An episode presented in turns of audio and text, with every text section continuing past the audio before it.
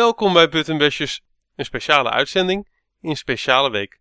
Een feestelijke week. Want er gaat deze week iets gebeuren, toch, mannen? Nou, er is, op het moment dat deze aflevering uitkomt, is er al heel wat gebeurd natuurlijk. Oh, is, dat is er inderdaad al. Dat is al gebeurd, inderdaad. Ja, bedenk ik me net. Ik had inderdaad niet goed vooruit zitten eh, rekenen. En eh, ja, dat hebben we in ieder geval gebruikt als eh, het hoofdonderwerp van, ja, van deze uitzending. Maar dat gaan we nog horen. Ja, nou dan weet ik waar het over gaat. ja, ja, ja. We hebben natuurlijk eerst onze gebruikelijke praatje spot. Waar we nu al mee bezig zijn. Ja. En, en het grote praatje pot wat allemaal om draait, toch Niels? Wacht eventjes, waar draait het om? Om games. om games. Oh ja. ja. Wat, wat is ons praatje pot over games? Waar, wat we in elke uitzending hebben.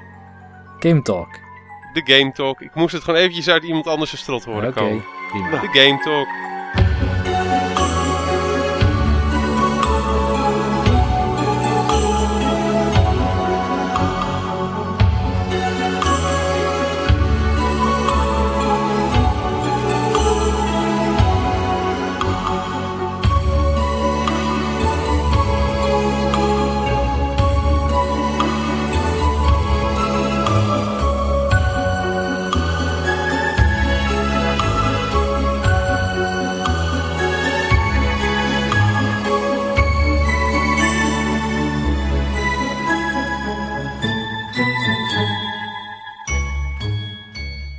Ja mannen, Ja, Ja, wat hebben jullie gespeeld deze week? Wat willen jullie eruit pikken?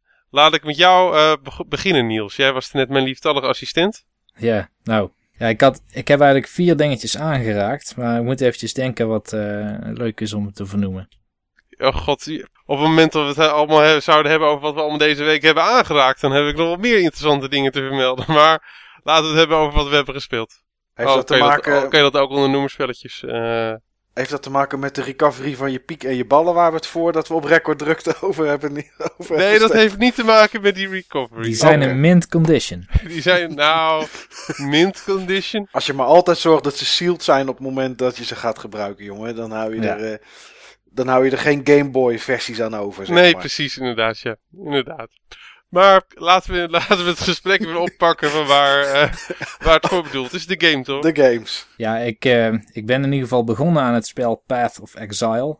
Ah, Dat is een, eh, ja, die is jou wel bekend zo te horen. ja, ja, ik heb het heel even gespeeld. Ja, het is een, eh, een wat nu nog in open beta is, Diablo 2-achtig spel.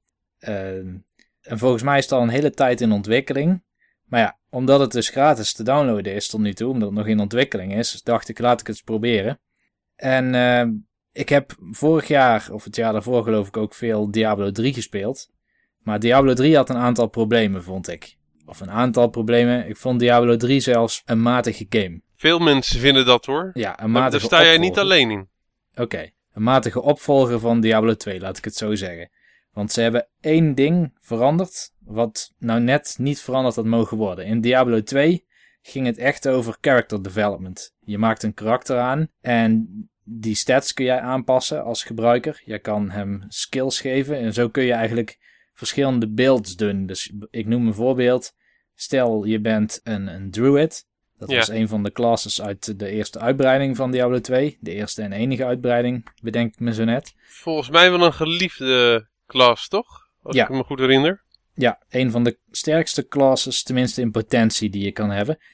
Maar je kan die, dat character uitbouwen naar meerdere speelstijlen. Dus je kan ehm, of een eh, speelstijl aangaan waarin jij nogal heftig moet klikken, maar wat ook veel oplevert. Of je doet meer een soort van ranged aanpak. Dat jij eh, in ieder geval buiten schot kan blijven tijdens het vechten.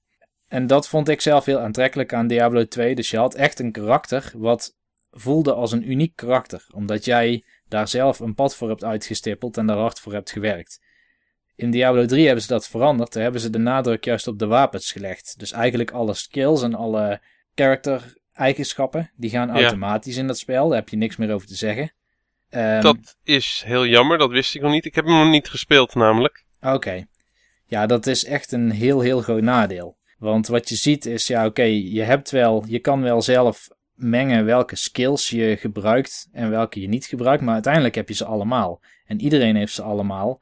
En je ziet dus ook dat als bijvoorbeeld iemand een, een, eh, een succesvol monk character heeft gebouwd, dan, wordt die, ja, dan zie je eigenlijk bijna alleen nog maar dat soort monk characters. En het nadeel ervan dat de nadruk nu ligt op wapens in Diablo 3, Ja. is dat iedereen voor dezelfde wapens gaat. Ja, er, er is geen, eh, geen diversiteit meer in, eh, in, in speelstijlen. Tenminste, heel weinig in Diablo 3. En ze, Zonde. ze doen een poging om dat te fixen. Er komt ook een nieuwe. Met die nieuwe expansion. Ja, precies. Die volgend jaar uit gaat komen. Reaper of Souls. Ja, inderdaad. Ik heb er nog heel weinig van gezien. Ik weet dat ze de Auction House eruit gaan doen. Dat is denk ik een goede keuze. Want de Auction House werd bijna een, eh, ja, een must. Je moest, in, tenminste in het begin vooral van het spel, toen het nog moeilijk was. Inmiddels hebben ze het flink gedowngrade. Het is een best wel makkelijk spel geworden. Maar in het begin moest je bijna wel met de Auction House bezig zijn. Omdat er alleen maar ja, flutwapens vielen.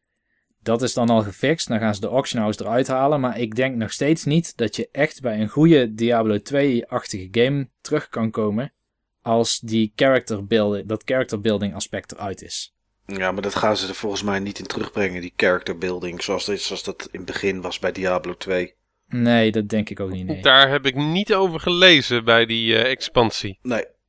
Dus ja, dat is behoorlijk jammer. Maar toen ben ik dus. eh, ik heb een aantal andere games gespeeld. Ja, Maar nu waaronder Path of Exile. Die is gratis. Waarom niet proberen, dacht ik. Ja. Eh, een oud collega van mij, eh, die was hem aan het spelen. Die was er heel erg enthousiast over. En die liet mij ook de skill tree zien. Die is, eh, daar sta je even met je ogen te knipperen, hè, de eerste keer. Ja, daar sta je zeker met je ogen te knipperen. Dus er zijn zo verschrikkelijk veel verschillende skills. Nou, echt. eh, Je moet het volgens mij een beetje zien dat je gaat midden in een, in een heel groot, hele grote kamer staan. Je pakt een emmer met verf, daar stop je een staaf dynamiet in.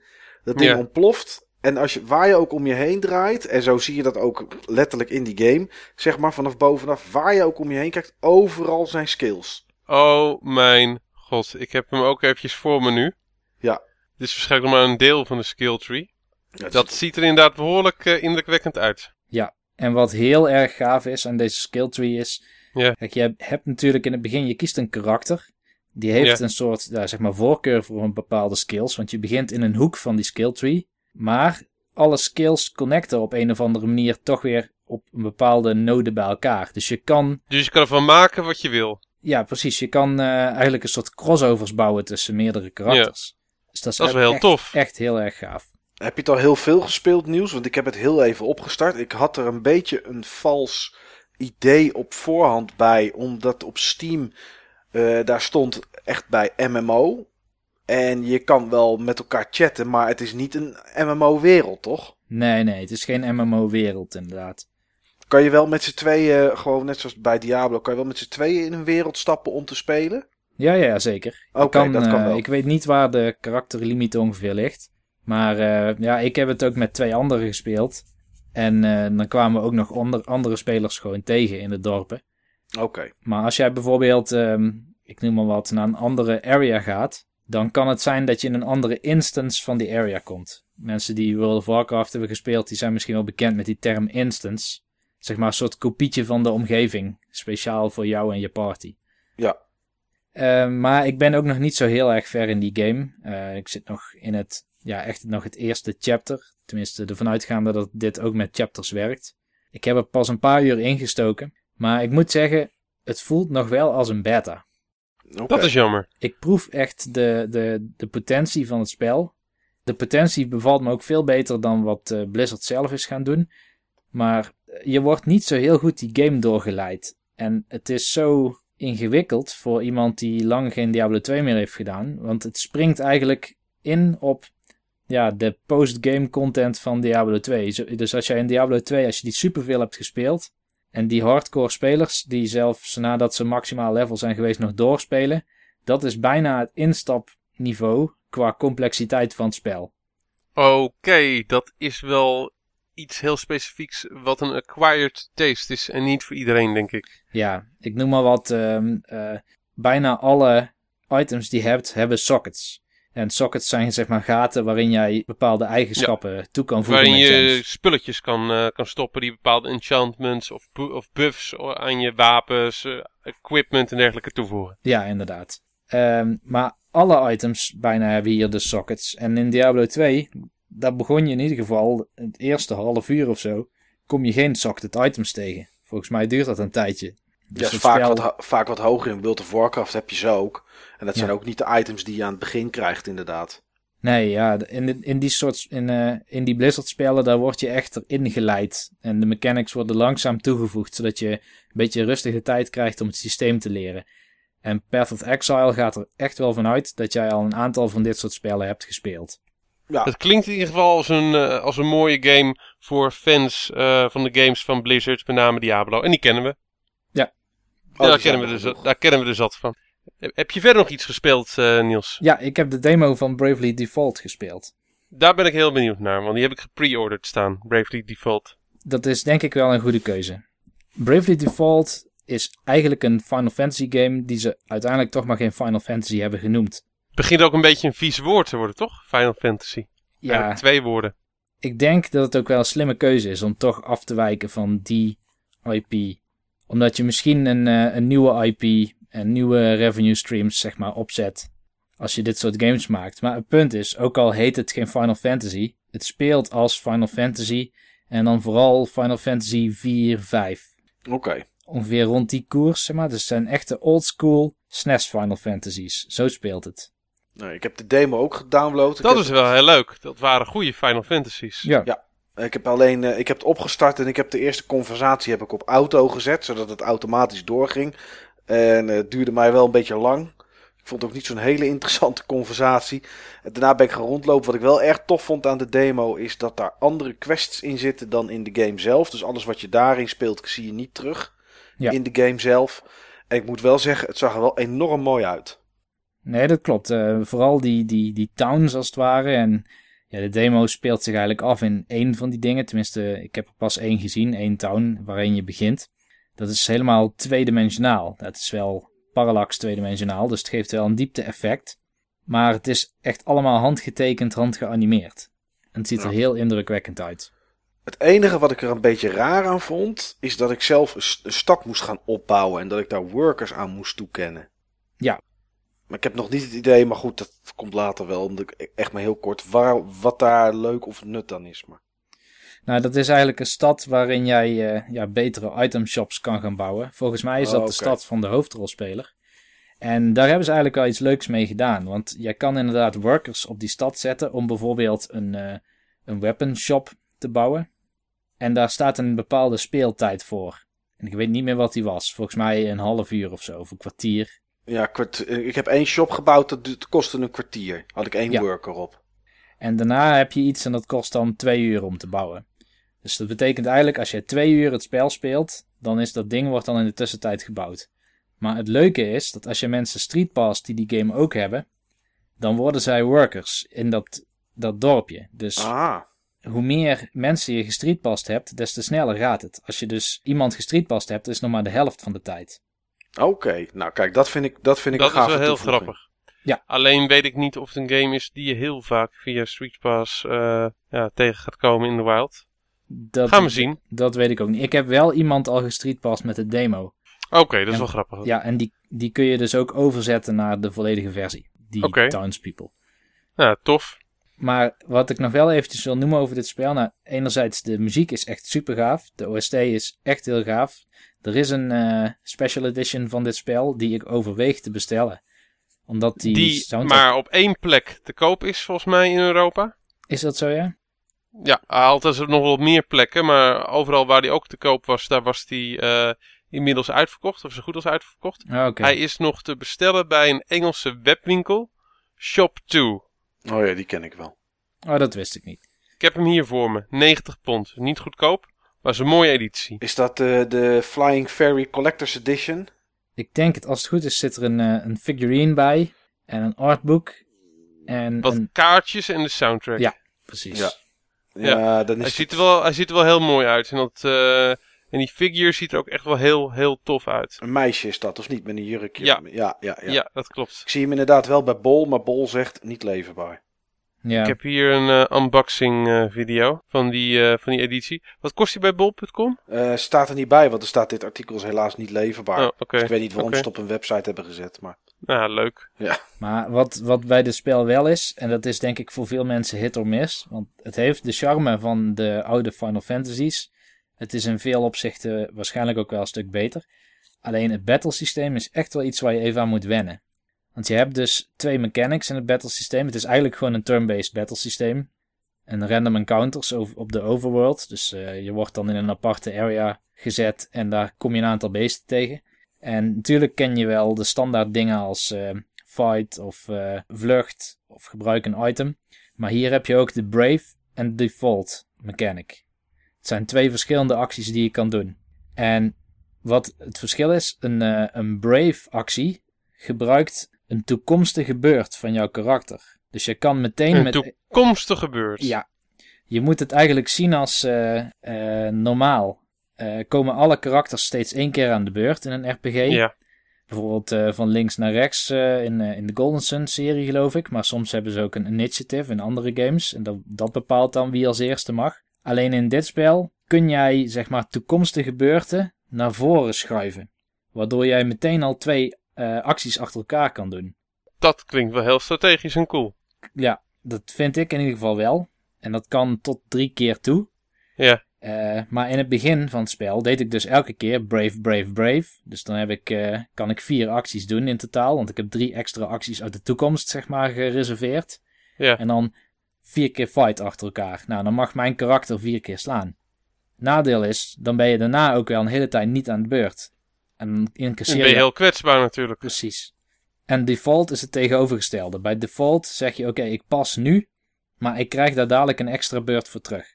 Oké. Nou, ben benieuwd nou, hoe dat straks Ik ben uitpakt. in ieder geval ook heel nieuwsgierig naar, uh, naar deze game nu. Ja. Je hebt hem uh, op een goede manier uh, verkocht. Nou, je zou altijd die demo kunnen proberen, want het leuke nou, is... die... ga ik toch niet doen. Ik, ik speel geen demo's. Oké. Ik heb al te veel games liggen waar ik niet aan toe kom. Ik speel geen demo's. Vind ik een mooi, een mooi statement, Steve. Ik speel, ik speel af en toe een beta van een, uh, van een game die ik gewoon echt heel, gaaf, uh, heel erg gaaf vind en die ik gewoon moet spelen. Uh, ik kijk nu bijvoorbeeld heel erg uit naar de beta van, van Destiny. Ja, maar dat is in januari, hè? Ja, volgens mij pas maart zelfs. Oké. Okay. Maar uh, joh, je hebt hem weer goed verkocht, uh, Niels. En jij bent toch een beetje mijn persoonlijke game salesman. Want de merendeel, het merendeel van de games die ik, uh, ja, die ik koop, die zijn altijd aanbevolen door, door Niels. Dat blijkt. Ja, dat is wel eng, die gedachte. Vreemd genoeg altijd Niels, Mike. Waar zijn jouw games toch? Nou, volgens mij heb jij Bioshock Infinite gekocht en XCOM. Dat klopt, ja. Dus ik, en ik denk dat jij ook straks Super Mario 3D World koopt. Ja, zeker. Zeker. Absoluut. Nou, dan Absoluut. heb ik uh, mijn duit weer in het zakje gedaan hoor, voor dit maar jaar. ik maak me ook helemaal geen... Uh, ik maak me ook helemaal niet druk om jouw duit. Ik maak me niet druk om jouw duit. En Mike, wat heb jij gespeeld? Al weet ik het eigenlijk wel wat jij gespeeld hebt en ben ik er al weken heel erg jaloers op. Maar steek van wel. Ja, uh, Super Mario 3D World. Dat is wat ik eigenlijk de afgelopen tijd het meest heb gespeeld. ik ben ook nog wel voor de rest eigenlijk alleen nog met Hearthstone bezig geweest. En uh, om, om daar andere karakters en personages te levelen en, en bij elkaar te schrapen van kaarten. Maar ja, Super Mario 3D World. Ja, ik, uh, ik heb het al uh, eerder ergens gezegd in een review. Ik denk de beste Mario die ik de laatste jaren heb gespeeld. En dat is, er is eigenlijk helemaal niets aan gelogen. Het, het, het speelt lekker en de gameplay is gewoon geweldig van die game. Ik weet het kattenpak vond ik niks. Vind ik nog steeds met een bepaalde aantal zaken vind ik dat niks. De miauw die het geeft als je level ermee uitspeelt vind ik echt verschrikkelijk. Maar... Ja, dat doet iets met je. Ja, ik kan daar niet tegen. Ik vind dat... Ik, ja, ik weet niet wat het is. Ik vind het te meisjesachtig. Ik vind het... Miauw. Aan het einde. Ja, wat, daar heb ik toch niks aan, jongens. Als, uh, als die kerel die lijkt op een kinderlokker die Mario speelt, nog eens een keer met pensioen gaat, dan weet ik wel wie Nintendo moet bellen. nu ik dit gehoord heb. ja. Nou, ik hoop dat het kattenpak dan weg is. Nee, nee, dat hoop ik niet. Want echt, jongens, dat is misschien het grootste. Ja, maar joh, even wachten, even wachten hoor. Ja. Jullie hebben toch ook wel eens het beeld van die, van die kerel, zeg maar die grijze ja, gast, ja, ik dat hij zeg maar ergens dan gewoon bij een speeltuintje staat met een zakje snoep. It's a me, a Mario, want some candy, want some candy from Mario. Weet je wat ik ook heel eng vind Ja. aan die vent? Altijd als je hem ziet in een interview of wat dan ook, hij kan niet normaal lullen. Nee, Hij lult alleen maar met die stem. Ik denk als Ja. hij wakker wordt naar zijn vrouw, dat, dat hij gelijk al zo begint te praten. ik denk het ook, ja. Hij kan niet Die- anders. Die Ja. Oké. die, die, die, die de stem doet van Mario. Als je hem ziet, in een, in, in een interview of wat dan ook, stellen ze een normale vraag. En badabing! Altijd komt hij met dat soort, met dat soort antwoorden. Komt hij. Dat is verschrikkelijk. Maar goed, eh, terug naar Super Mario 3D World. Ik denk Ja. dat je de gameplay van het kattenpak, wel dat is toch de grootste toevoeging. Dat het, het compliment voor die gameplay is dat ik bijna elk level minimaal één of twee keer mezelf expres dood heb laten gaan. Omdat ik niet eh, op tijd aan het einde was. Want elke muur kan je oprennen. Ik dacht, in het begin dacht ik alleen dat het eh, bijvoorbeeld muren van hout waren. Of van, van gras of, of wat dan ook. Maar Ja. je kan alles omhoog rennen. Muren van steen, weet ik, noem Ja. het maar op. Ik heb het ook gezien in filmpjes inderdaad, ja. Ja. Vond ik ook heel cool. Dus elke plek waar je denkt: hé, hey, dit is een muur, ik kan er niet naartoe springen, maar wel omhoog lopen, ga je gewoon doen. En 9 van de 10 keer is er ook iets boven. Of er ligt een groene ster, of de stempel ligt er. Maar liggen die er niet, en kom je aan en denk je: hier is het leeg, loop er toch overheen, want dan blijken er onzichtbare muntjes te liggen. Of, eh, of, of een onzichtbaar blokje waar een item uitkomt, of een level up. Overal wil je eigenlijk gewoon omhoog, want je wil kijken of er niet iets is. En dat maakt, die, eh, en dat maakt het kattenpak in dit geval mogelijk. En dat is echt superleuke gameplay. Ja, voor de rest ziet het er geweldig uit. Eh, ik wil niks spoilen, maar er zitten, er zitten werelden in, jongen. Daar kom je aanlopen en denk je, wat hebben ze hier gedaan? Eh, iets wat een grote, een redelijke rol speelt, is, er, zijn, er zijn meerdere levels van, is zeg maar een soort circusachtige tent.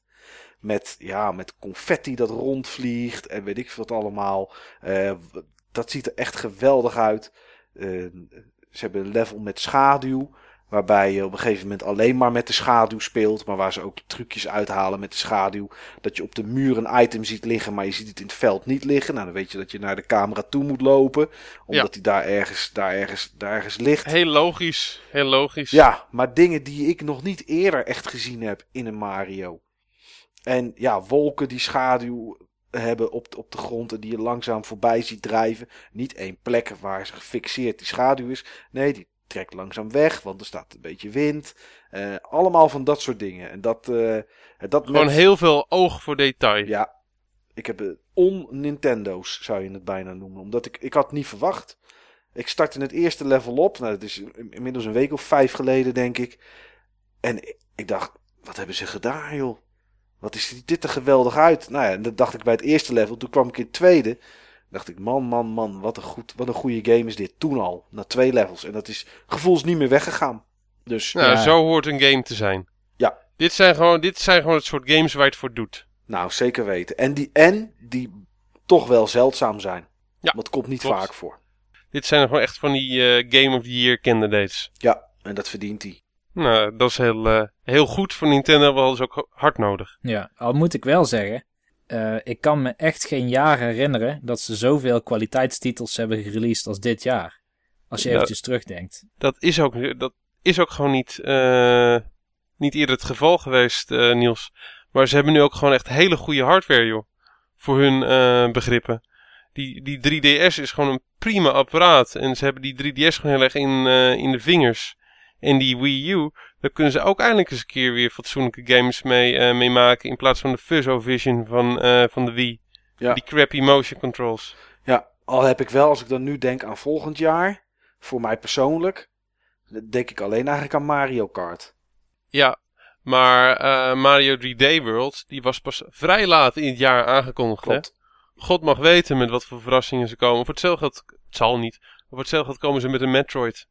Ja. Zou kunnen. Het zou kunnen, het zou kunnen. Maar goed, we gaan het afwachten wat het volgend Ja. jaar brengt. Ik, ik kan wel zeggen dat als je eh, dit jaar een Xbox One hebt gekocht en je hebt een PlayStation 4 gekocht en je hebt ook een Wii U staan, dan denk ik dat de leukste game die daar nu op dit moment op te vinden is toch Super Mario 3D World. Dus ja, behalve als platformers helemaal niet je ding zijn en je van shooters houdt, dan is het logisch. Maar dit is wel, eh, ja, het, Het is, is, echt eh, een goede game. Het is gewoon heel simpel, eh, Mike. Ik krijg op 29 november krijg ik mijn, eh, mijn PlayStation. Ik test hem even. En vervolgens gaat hij uit. Ja. Want ik ga eerst eh, eh, Mario 3D World spelen, die op dezelfde dag uitkomt. Ja. Daar kijk ik gewoon echt al weken en weken naar uit. Al vanaf die, eh, die tweede trailer. Ja, nou, dat, dat snap ik. En man, man, man, wat was dit allemaal onverwacht voor ons op basis van die eerste trailer. Ja, En ik ben blij dat ik hem eh, nu al gespeeld heb en uitgespeeld heb. Want dan kan ik lekker verder met mijn Xbox One. Ja, joh, dat, dat, gun, dat gun ik jou. Dat Nou, gun ik dat jou, is wel fijn om te horen, Steven. Wat heb je zelf gedaan eigenlijk? Nou, ik heb zelf een, eh, een game gespeeld eh, die eh, behoorlijk retro is. En eh, waar we het ook vrij recent nog over hebben gehad. Ehm, ik heb de Collector's Edition besteld van eh, Zelda A Link Between Worlds. Ja, En die heb ik besteld uit, eh, uit Engeland bij Game.co UK. En dan krijg je zeg maar een eh, leuk Zelda-kistje. Zeg maar zo'n kistje wat zo'n eh, geluid maakt. Ook wat als je een kistje openmaakt in Zelda. oké. K- Ja, precies. Echt een mooi dingetje. Een soort met van eh, spelletjes houden. Kan je ook van die 3DS-spelletjes inspelen. In, instoppen. Grappig ding. Dan krijg je een poster. En dan krijg je een soort met van eh, mooie omdoos waar alles eh, in zit. Samen met het spel. Maar daarnaast kreeg je ook een eh, DLC-code voor een Link, Link's Awakening. Op, de, op de Game Boy, zeg maar. de eShop versie. De, DX, de DX-versie, zeg maar de Game Boy Color versie die je dan kan downloaden in de e-shop. En die kreeg je ook van tevoren al gemaild. oh, En eh, ja, die heb ik natuurlijk ook echt direct verzilverd. En eh, ja, daar zit ik eigenlijk al de hele week mee eh, te spelen in het openbaar vervoer. Oké, nou, dat, eh, dan bevalt het goed. Ja, maar het is echt zo'n geweldige game. En we hadden het er vrij recent nog over in die Zelda special. Ja, er zit gewoon een hele goede sfeer in die, in die game. En wat volgens mij ja, Niels al zei, ik weet niet helemaal zeker meer. Ik wou nog eventjes terug luisteren, maar ik was er nog niet aan toegekomen. Het zijn nou gewoon allemaal zulke rare, bijzondere figuren die die, die wereld ook bevolken. eh, ja, waar, waar Link dan zeg maar eh, wakker in wordt. Dat eiland waar die wakker op, eh, op wordt. Ja, daar alleen al zit gewoon heel veel charme in. Ja. En hij is gewoon voor een, eh, voor een Zelda, 2D Zelda zeker, is hij gewoon ook vrij pittig. En, en waar De, speel je hem de dan nu combat dan is gewoon eh, vrij, eh, vrij lastig, 3DS. Op de 3DS. Oh ja, dit Ja. was downloadcode. Ja.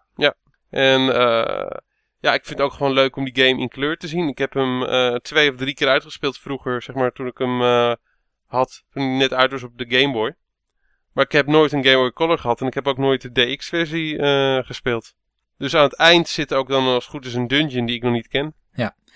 wat, het enige wat mij wel een klein beetje tegenviel aan Link's Awakening zijn die referenties naar Mario.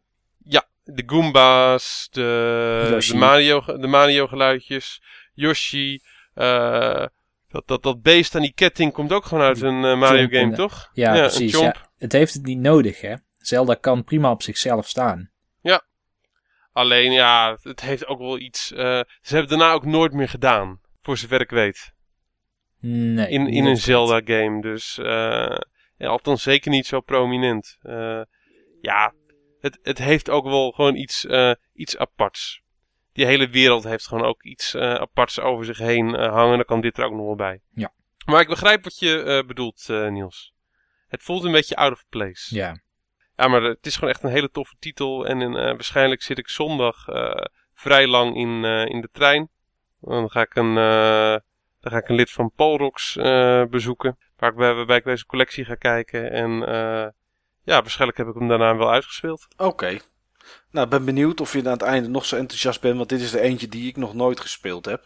Ja, ik, ik, ik durf nu al te zeggen dat ik het gewoon, eh, dat ik het gewoon ben. Er kwam gewoon ook heel veel, eh, heel veel terug van vroeger. Ja, het is gewoon echt een hele goede Zelda. Het is een van de, van de betere delen. Oké, Ja. nou dan, Hij was gewoon echt weggezakt. Mijn liefde voor die game was gewoon echt weggezakt. dan, ga ik, eh, dan ga ik die over een tijdje eens een keer opsnoren. Voor als ik het Zeker de moeite waard. zit. Zeker de moeite waard.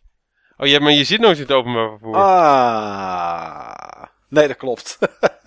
maar misschien voor op de bank gewoon lekker in een hoekje. oh ja, joh. De bank, daar ben je toch de bank ben je hele goede vriendjes mee. Ja, Ja, zeker weten. Zeker nu de bank, daar kunnen ze hier volgens mij wel op uittekenen. Dus dan komt het toch nog goed. Zeker met de nieuwe bank, eh, moet ik eerlijk toegeven, zit ik er nog liever op dan voorheen. Mis je de zigeunerbank nog wel eens? Eh, soms.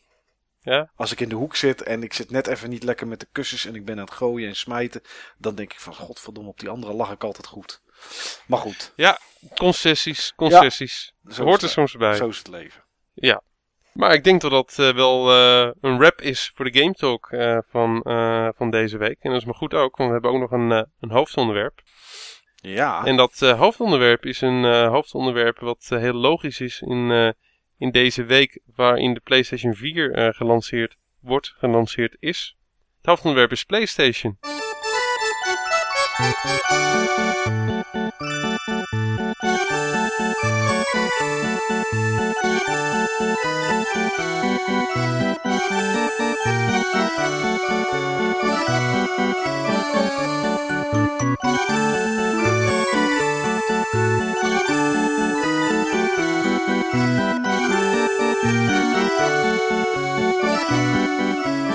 uh, wat jammer is, is dat er alleen in ons trio zo weinig mensen zijn met, uh, met verstand van PlayStation en gevoel van PlayStation.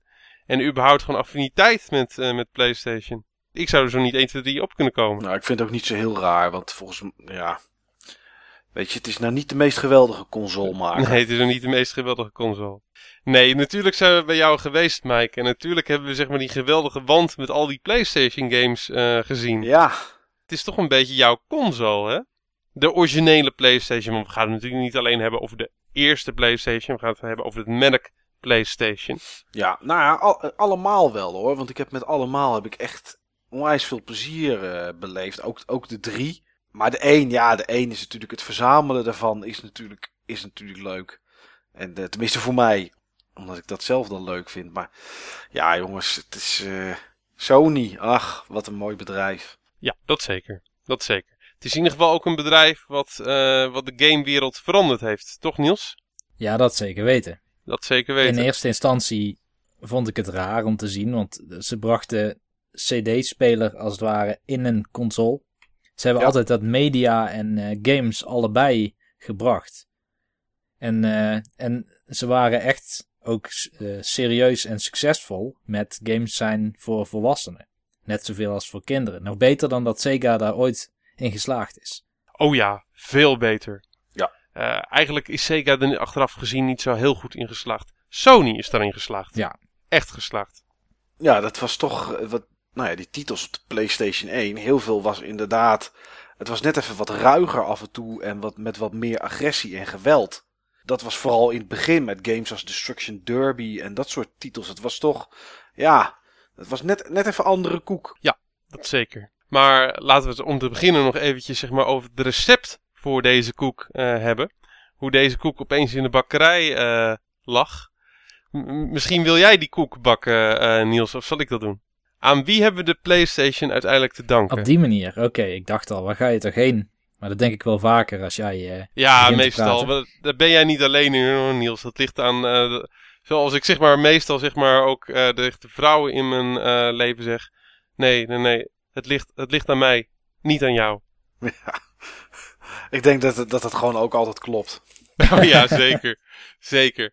Nou ja, in ieder geval, de verhalen gaan dat Nintendo ooit samen met Sony van plan was om een CD-speler uitbreiding voor de Super Nintendo te maken.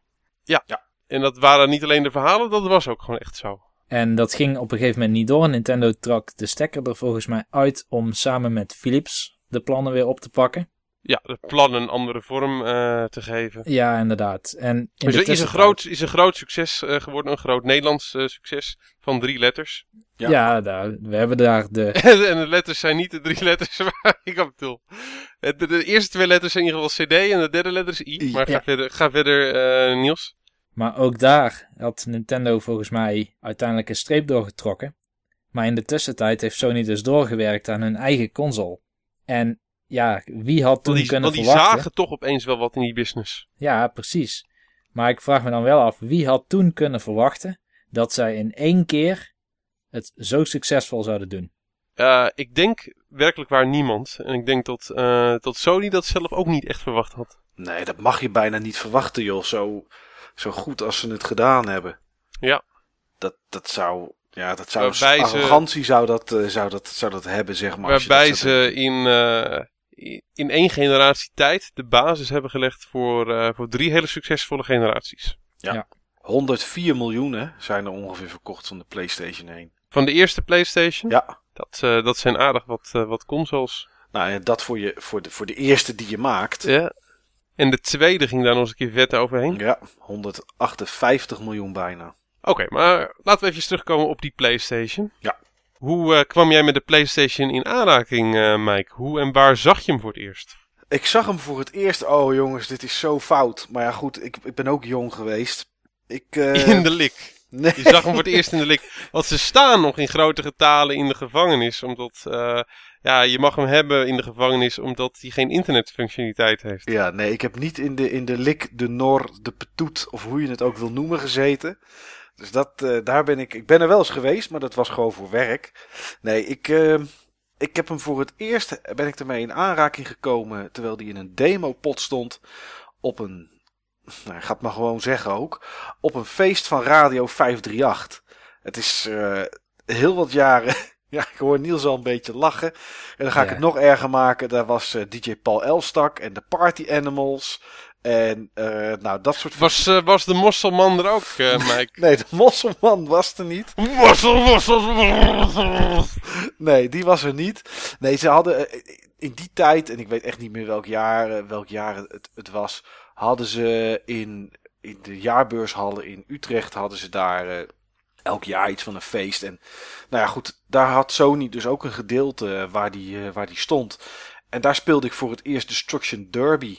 En ehm, ja, ik was eigenlijk wel, wel redelijk snel verkocht toen ik toch die, die grafische nou ja, kracht in die tijd zag. Dat was toen ook grafische kracht. En eh, ja, ik heb Destruction Derby daar eh, even staan spelen. Ik heb eh, wat minder naar de optredens gekeken. En ik heb eigenlijk alleen maar dat, dat de halve avond staan spelen. En toen ik, nou ja, misschien een week of twee weken later ook wat andere titels zag. En op een gegeven moment de muziek hoorde die bij Wipeout zat. En dat daar echt gewoon, ja, echte muziek gewoon bij zat. Hè? Echte Ja, en ook audio. niet, ook niet echt gewoon echte muziek, maar echt gave muziek. Ja, ja, zeker weten. Want er zaten gewoon, ja, er zaten gewoon audiotracks op, net zoals op een muziekcd. Ja, toen, toen was ik En verkocht eigenlijk. iedereen die iets voorstelde in de internationale dance scene van, eh, van dat moment, die had gewoon een track op de eerste drie wipeouts. Ja, Anders deed je niet mee. en dat, dat bij elkaar, zeg maar. Alleen de mosselman had geen De track Mosselman- op wipeout. De Mosselman had dat niet, maar die was er Nee. volgens mij in 95 was die er nog niet. En eh, die, die kwam pas later. Maar dat, ja, dat alles bij elkaar dacht ik van, ja, weet je, dit is gewoon iets wat ik moet hebben. En dat was mijn allereerste aanraking met de PlayStation. Dus het was. Nou, ik moet zeggen, dat is een goede, goede aanraking. Direct ook een hands-on aanraking. Ja. En toen ik inderdaad later, eh, volgens mij zaten de Chemical Brothers, hadden een track erop. En Leftfield en Orbital en dat soort figuren allemaal. Klopt, die- ja. Nou, dat was, eh, dat was, ja, dat was gewoon alleen al het luisteren naar die tracks terwijl je met, met Wipeout een beetje zo over die baan zweefde zo. Ja, dat was toch geweldig. Het gevoel van snelheid wat er ook in die game zat. Ja. Ja, en Destruction Derby had je echt het gevoel dat je, dat je, dat je echt damage deed, dat je echt schade Ja. toe Klopt. Dat was een gaaf spel, joh. Oh. Maar ja, dat is, weet je, dat, ja, dat denk ik nu dan zo over, nu we het erover hebben. Die games gaven je echt het gevoel dat het iets uithaalde wat je deed. Hè? Als je tegen een andere auto aanreed met Destruction Derby, deed je echt damage. Met Wipeout was je echt, had je echt snelheid op je beeld. Ja, ik weet niet, het was, eh, nou ja, wat we aan het begin zeiden misschien, een beetje volwassen, een volwassen gevoel gaf het je. Eh, ja, dat gaf het ook. Ja. Gaf het jou dat ook, eh, Niels, een volwassen gevoel? Nou, niet helemaal in het begin. Kijk, ik kwam natuurlijk net van de NES en de SNES. En ik was lid van Ja. Club Nintendo Extra. Dus ik zat in de hype-machine van de Nintendo 64 in die tijd. Je was geïndo- geïndoctrineerd in een Nintendo-kerk. Ja, ik heb zelfs... eh, ik kreeg volgens mij ook een videoband. En dat was nog voordat eh, de PlayStation uit zou komen. Waarin Ja. ik alvast wat demootjes en previews zag van spellen. Het waren echt nog tech-demo's van Zelda bijvoorbeeld. eh, Link die dan tegen een, eh, een, een, een of ander lelijk zilver dingetje vocht of zo. Ja, Het zag er niet tegen uit. eh, een soort met van eh, harnas. Een soort met Ja. van levend harnas inderdaad, ja. allerlei beta's en alpha versies van spellen die nog uit zouden komen. Maar die videoband die heb ik extreem vaak gekeken. En ik dacht toen, oké, de PlayStation is 32-bit. Nintendo is 64-bit. Waarom zou ik die PlayStation kopen? Joh, eh, weet je wat ik grappig vind, Niels? Mhm. Dit was echt werkelijk waar precies mijn afweging. Alleen, ik, eh, ik had niet die videoband, ik had de screenshots van eh, het Engelse official Nintendo magazine. Ja. Maar ik had ook zoiets van, joh, ja, ik, ik ga gewoon die 64-bit man. Dat is twee keer zo goed. Ja, en we dachten natuurlijk in die tijd ook dat alle goede publishers, zoals Square Enix en zo, die zouden vast wel gewoon hun franchises naar de nieuwe Nintendo overhevelen. Want dat deden ze altijd al. Dat deden ze altijd. Dat ging ietsjes anders. Ietsjes maar hoor. Ja, Klein beetje anders. Maar hoe ik uiteindelijk toch met de PlayStation in aanraking was gekomen, is wel grappig. Want mijn eh, vader heeft een, eh, nog steeds heeft hij dat, een, eh, een fotozaak. En Ja. eh, hij is altijd eh, Sony dealer geweest. Sony is eigenlijk het grootste merk wat hij zelf draagt. Dus hij komt redelijk vaak bij Sony over de vloer om eh, voor nieuwe productpresentaties en dat soort dingen. Maar daar Ja. had hij dus de PlayStation gezien met Ridge Racer. En hij kwam thuis en hij zei tegen mij van... eh, ja, Niels, weet jij dat Sony ook een spelcomputer heeft? Ja, ik wist het wel. Ik had er wel van gehoord, maar ik had er nog geen beelden van gezien. Maar hij zei dus dat het echt heel erg mooi was. En volgens mij heb ik toen daarna ook van Sony een videoband gehad met hun eh, spellen. Maar die waren wel redelijk ja, op sport franchises gefocust. Dat is nooit echt mijn ding geweest. Dus toen dacht ik, nou ja, het ziet er wel mooi uit. Misschien komen bepaalde spellen ook naar Nintendo. Maar ja, als je zo achteraf denkt, na een aantal eh, jaren. Aantal jaren, dat is trouwens eh, echt lang geleden. Maar goed, Ja. maar als je zo achteraf kijkt, dan denk ik ja, eigenlijk had ik toen PlayStation moeten kiezen. Ah, Niels, echt, ik, ik voelde natuurlijk al een enorme band met jou. Maar onze band is gewoon zo veel extra sterker geworden door deze woorden. Het maakt mijn verhaal ook een stuk korter zometeen. Maar ik ga toch nog wel wat dingen hierop aanvullen. Ik wil wel Zometeen nuanceren daarbij. Dat ik wel Ja. denk dat eh, de Nintendo 64, dat die een aantal games heeft die, ja, zeg maar de highlights de, zijn, zijn feller. Ja. Ehm, Alleen ook wat schaars. maar heel, scha heel schaars. Eigenlijk als Ja. je denkt, als je, als je nu terugdenkt, nu bijvoorbeeld de enige next-gen console die ik op dit moment heb, is de Wii U.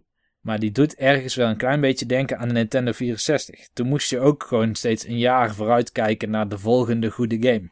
Nou, dat, nu spreek je jezelf ook een klein beetje tegen. Om, over wat je net zei, ook dit jaar met eh, hoeveel goede releases er Ja, gekomen zijn. eh, Ja. Ja, maar, maar, het is wel zo. ehm, We zien ja, wel. maar eh, joh, ik, ik begrijp wat je bedoelt. Ik begrijp wat je bedoelt. Omdat, het, omdat ze vaak iets aankondigen wat nog wel een eind in de toekomst ligt. Ja. Zeg maar.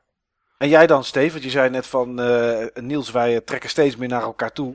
Ja. Door je verhaal. Dus dat van jou lijkt er een Voel beetje je op. je nog wel Ja, een ik- beetje deel van het team, Michael? Eh, zeker weten. Oké, gelukkig. En ik vind het helemaal niet erg om de outcast te zijn. Dat, dat, dat is een rol waar Mike zich comfortabel in voelt. Ja, dan kan je namelijk net iets harder schoppen. Ja, precies. En ook, ook op wat, gem- op wat eh, gemeenere plaatsen.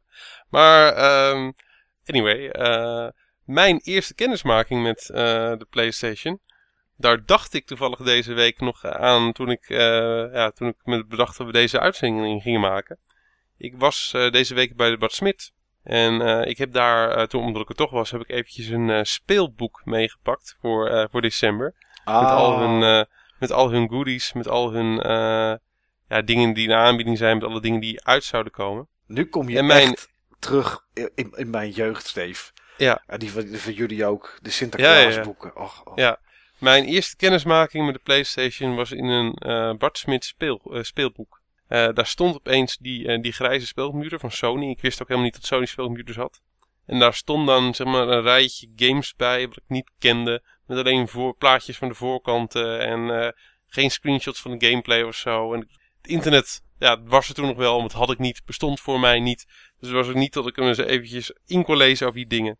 Ja, en ik zag daar eh, Tekken, Wipeout, Ridge Racer, Toshinden. Ik dacht, joh, nou, wat is dat dan allemaal, joh? Nou, ik zal er niks aan missen. Street Fighter, the movie, eh, Mortal, Mortal Kombat, eh, al de drie Ultimate. Da daar mis je ook echt niks aan, die titels. Maar ja, ik, ik had wel zoiets van, joh, heb ik allemaal niet, ja, heb ik allemaal niet meegekregen.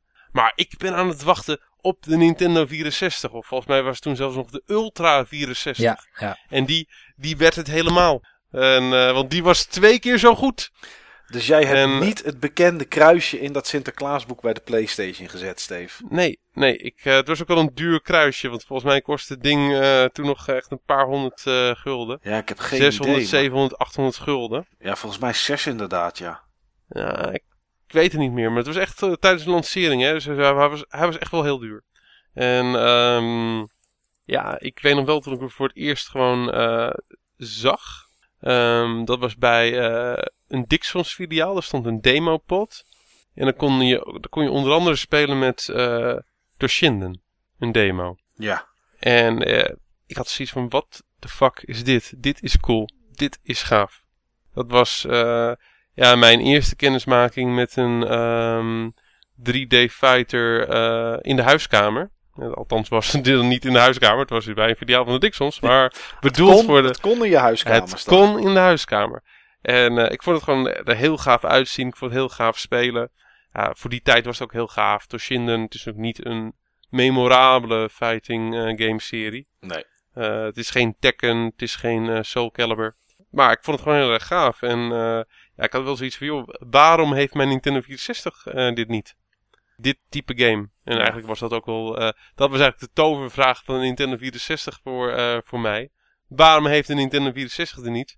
En waarom is alles zo enorm fuzzy? Dat was de tweede tovervraag.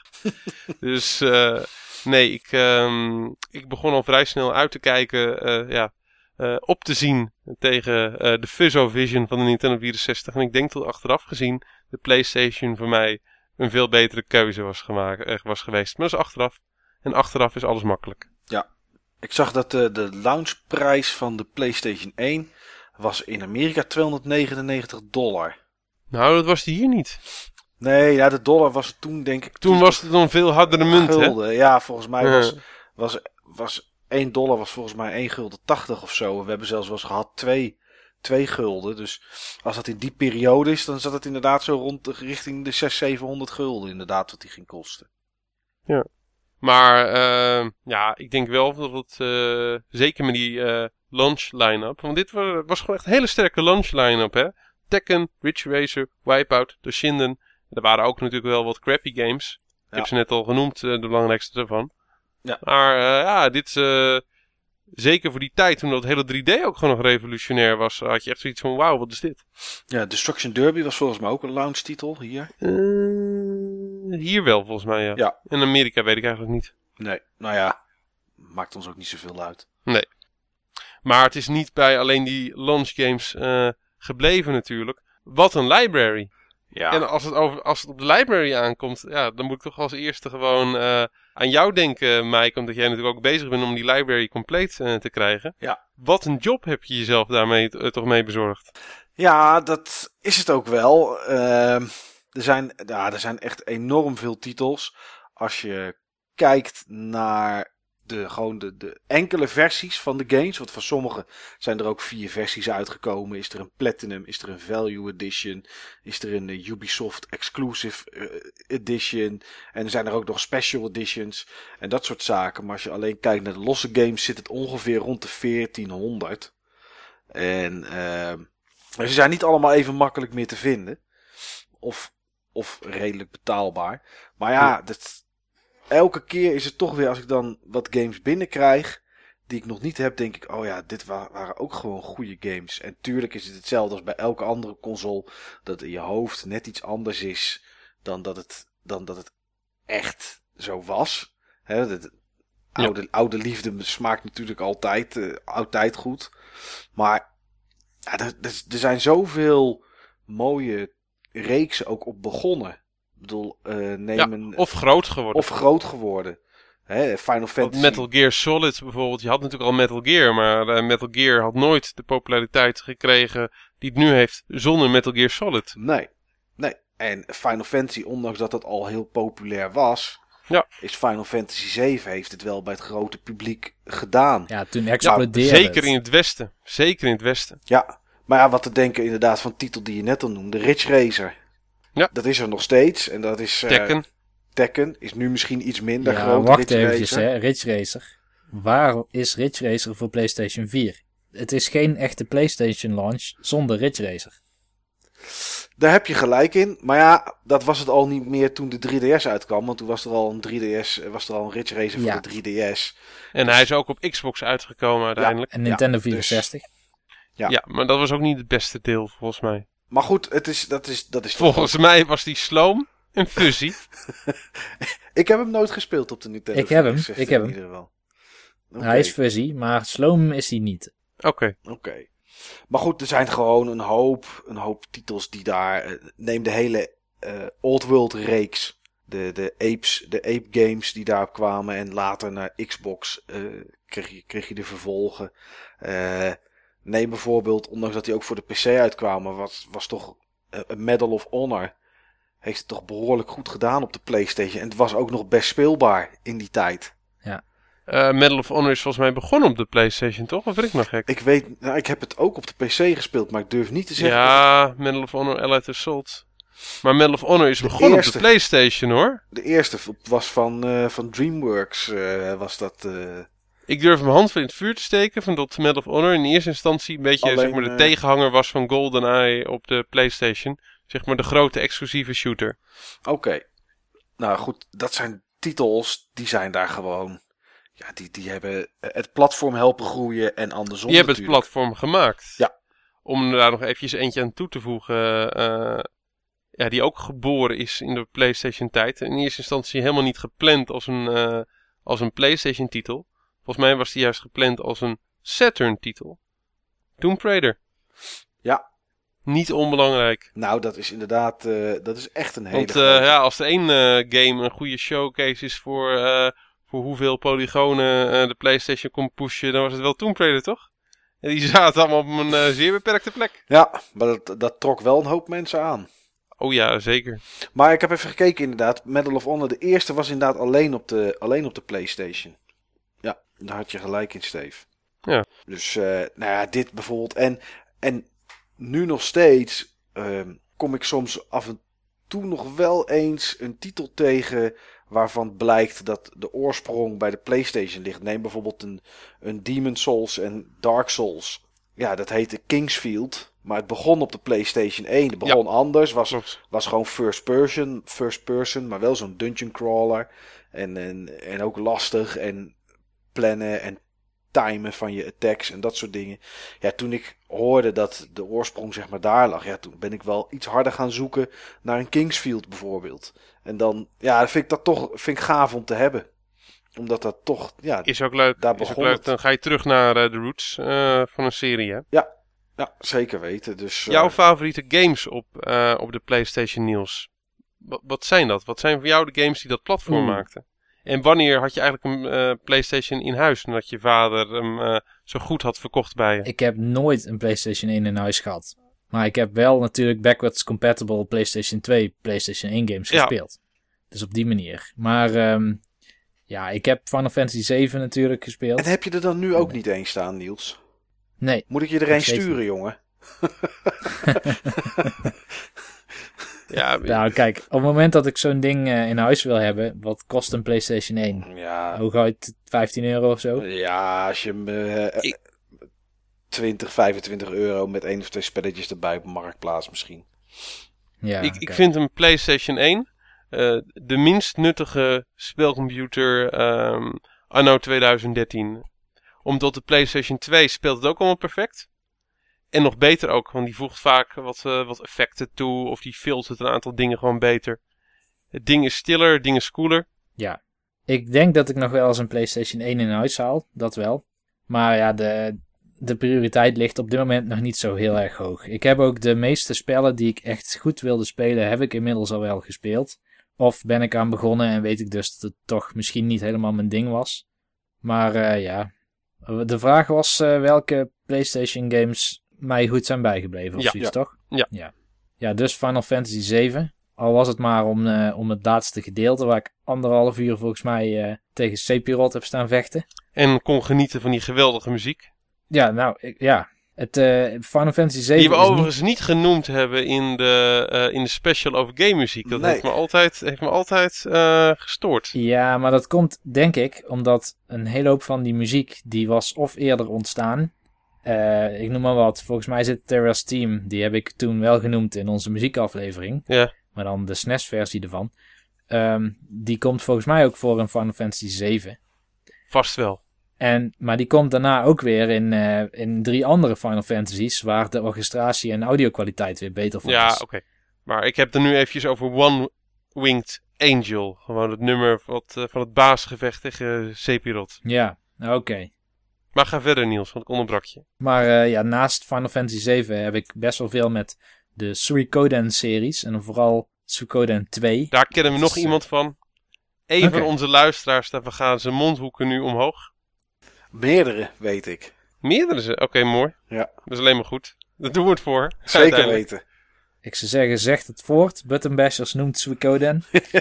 um, maar uh, ja, die serie vind ik echt, echt heel erg geweldig. Met uh, zo verschrikkelijk veel karakters die je kan recruiten. Het uh, is echt een, een serie met een eigen smoel, zullen we maar zeggen, binnen het RPG gebeuren. Grandia was nog zo'n game. Ja, Symphony of the Night van Castlevania vind ik geweldig. En mijn hidden gem is eigenlijk Crash Team Racing.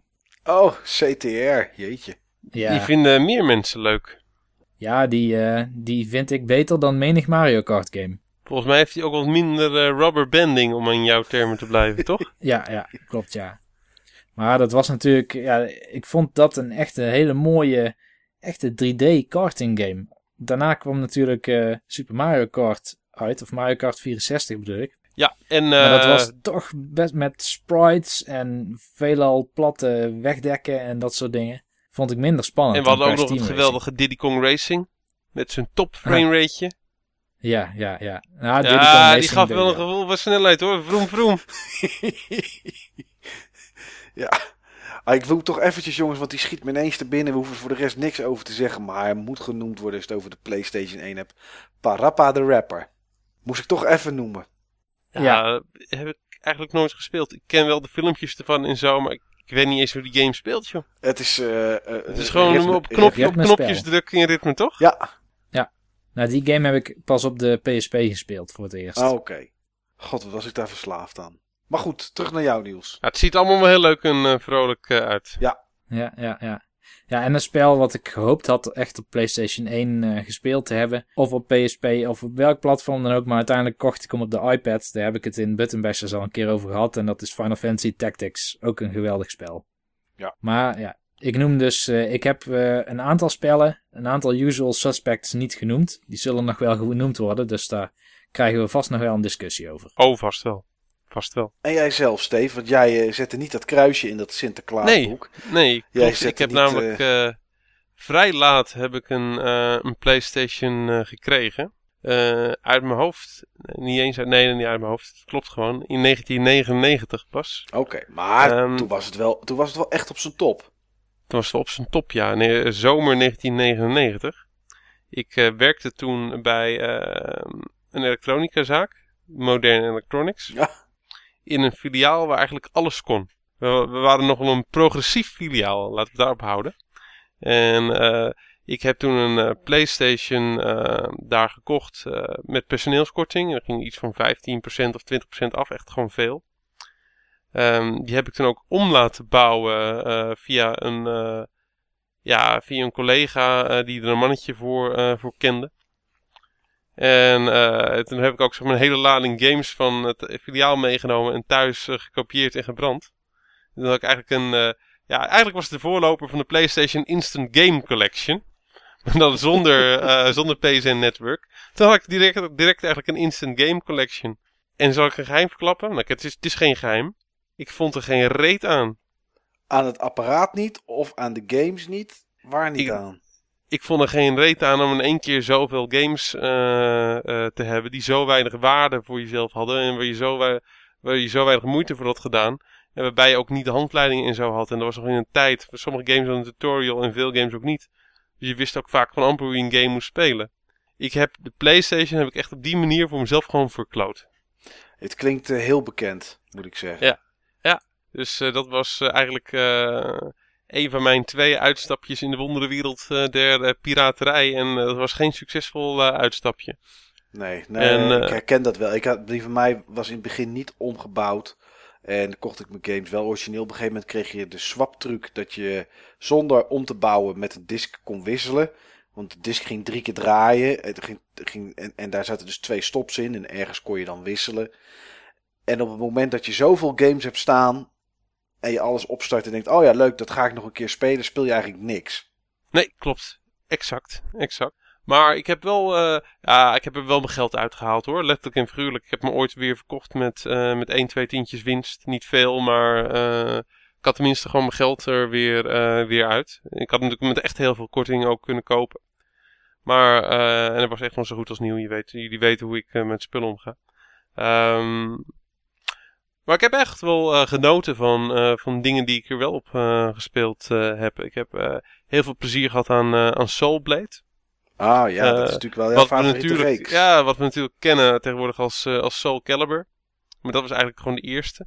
In Japan en Amerika heette het ding Soul Edge. En in Europa heette die Soul Blade. Ehm, er was één zekere game die ik niet kon kopiëren. Waar ik ook wel eens over heb verteld. Die zo goed beveiligd was. En ook nog eens een keer zo gaaf. Dat ik hem ook gewoon moest gaan kopen. Ik kan hem raden. Die, die me toen op een, bepaalde, eh, op een bepaald moment op een bepaalde plaats heeft eh, gebracht. eh, die ook gewoon betekenisvol voor mij waren. Maar dat verhaal heb ik al verschillende keren verteld, dus ga ik nu niet doen. Dat had te maken met een ander spelcomputer. Dat was Soul Reaver.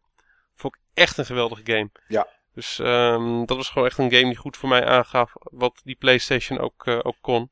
En ehm, ja, er was één game in de winkel die heb ik nooit meegenomen, want die leek me zo vreselijk oldschool. En daar was ik ook wel een beetje klaar mee.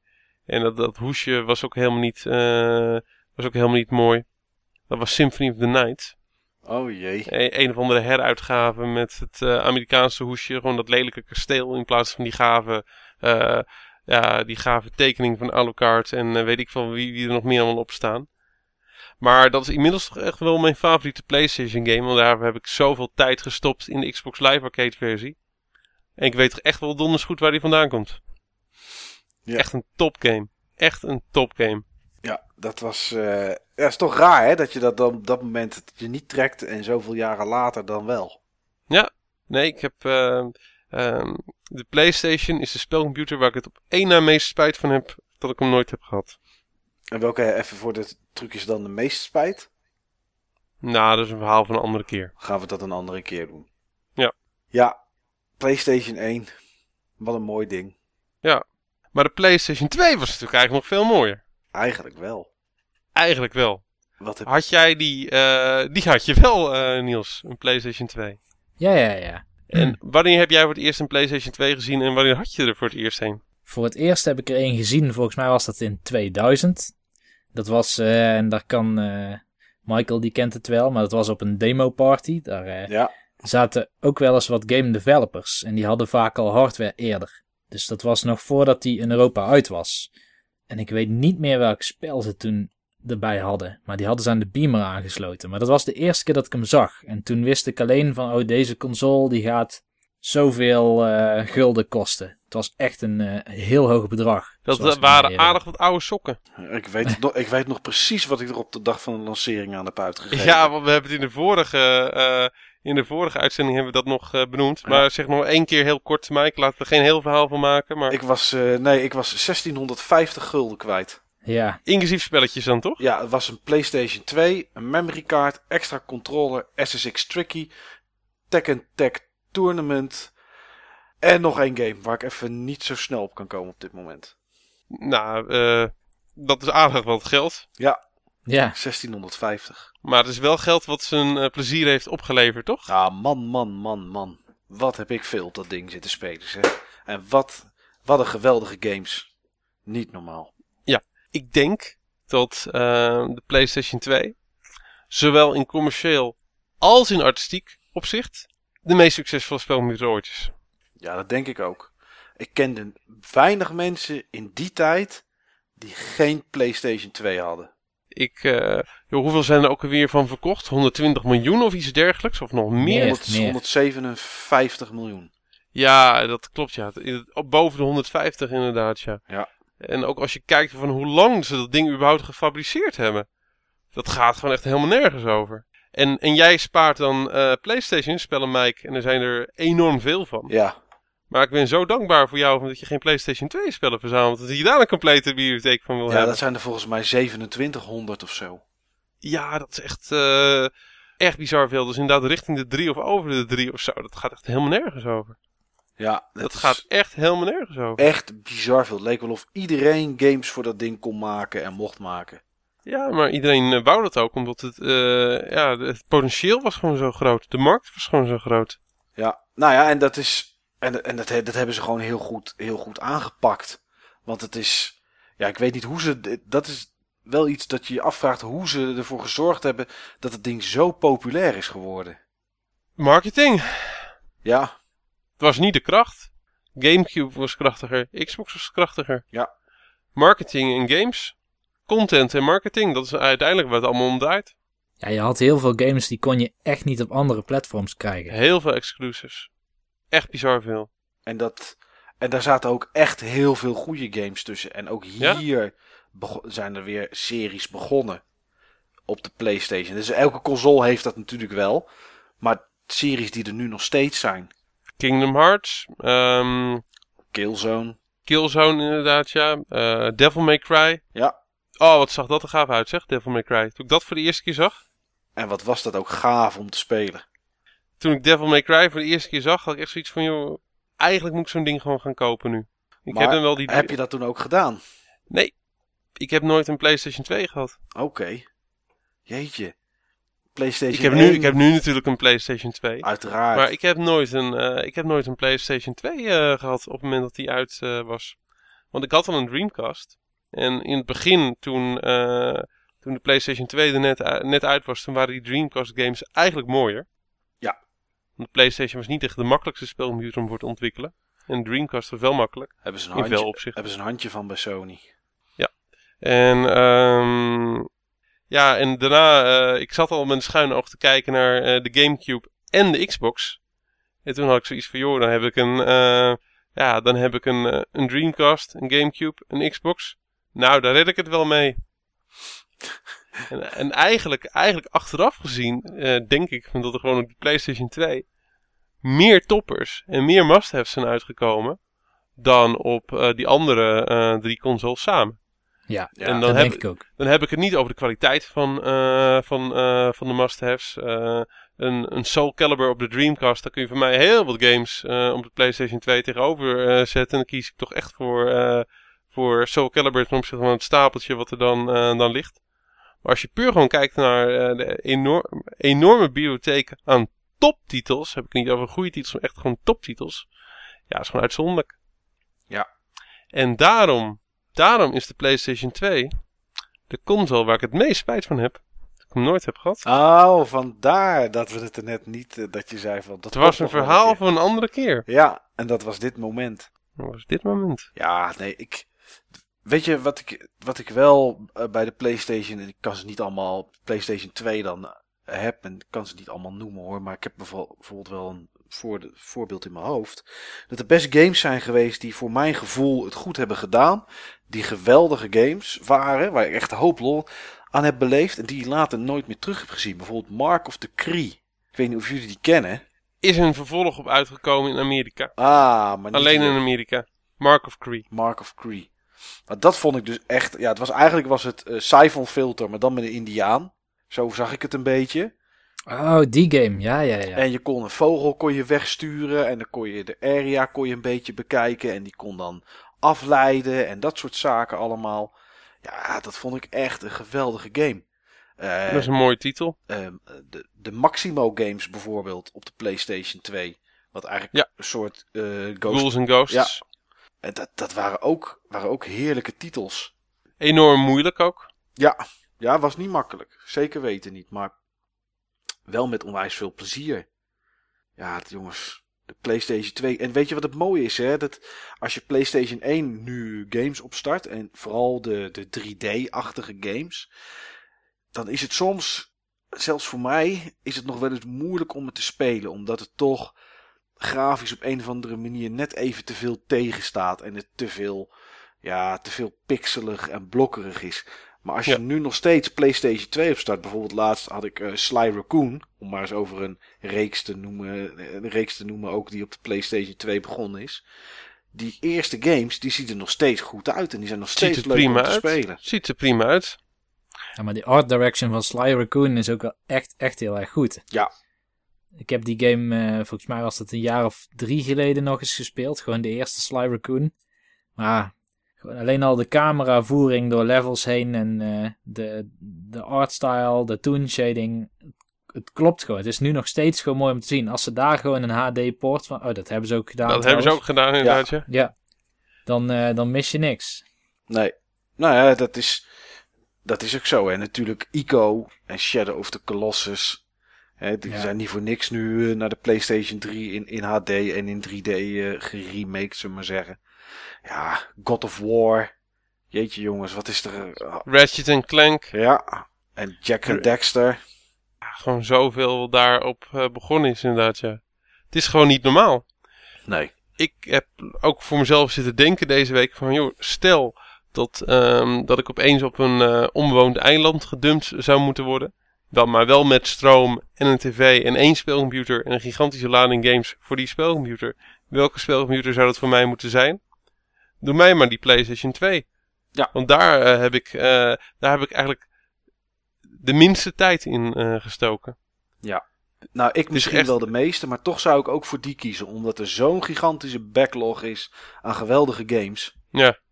Dus ik denk ook dat het, hij is nu al redelijk populair om voor te verzamelen. Ik denk ook dat het een, eh, dat een console is die populair gaat worden om voor, eh, voor te verzamelen. Dat denk ik ook. Ik denk niet dat die games gewoon heel erg waardevol gaan eh, worden, uitzonderingen daar gelaten. Ja, zoals Space Channel 5 Part 2 bijvoorbeeld. Nou, die is ook niet heel erg waardevol, maar gewoon ja, eh, dus wel eentje die, wat lastiger is. die wat lastiger schijnt te zijn, al duiken ze tegenwoordig op als paddenstoelen. Ja. Maar ehm, het is gewoon een, wel een spelcomputer waar heel veel mensen liefde voor hebben. Ja. Dat heb ik wel gewoon echt eh, nu al gemerkt op, eh, op internet. En wat gewoon Eh. vandaag de dag nog goed te spelen is. PlayStation 1 kan ik me voorstellen dat je dat op een gegeven moment dat bepaalde games tegen gaan staan. SNES heeft natuurlijk zijn eigen 16-bit, eh, vooral 2D, eh, 2D uitstraling. En dat blijft ook gewoon, weet je. Dat is gewoon nog steeds prima te doen.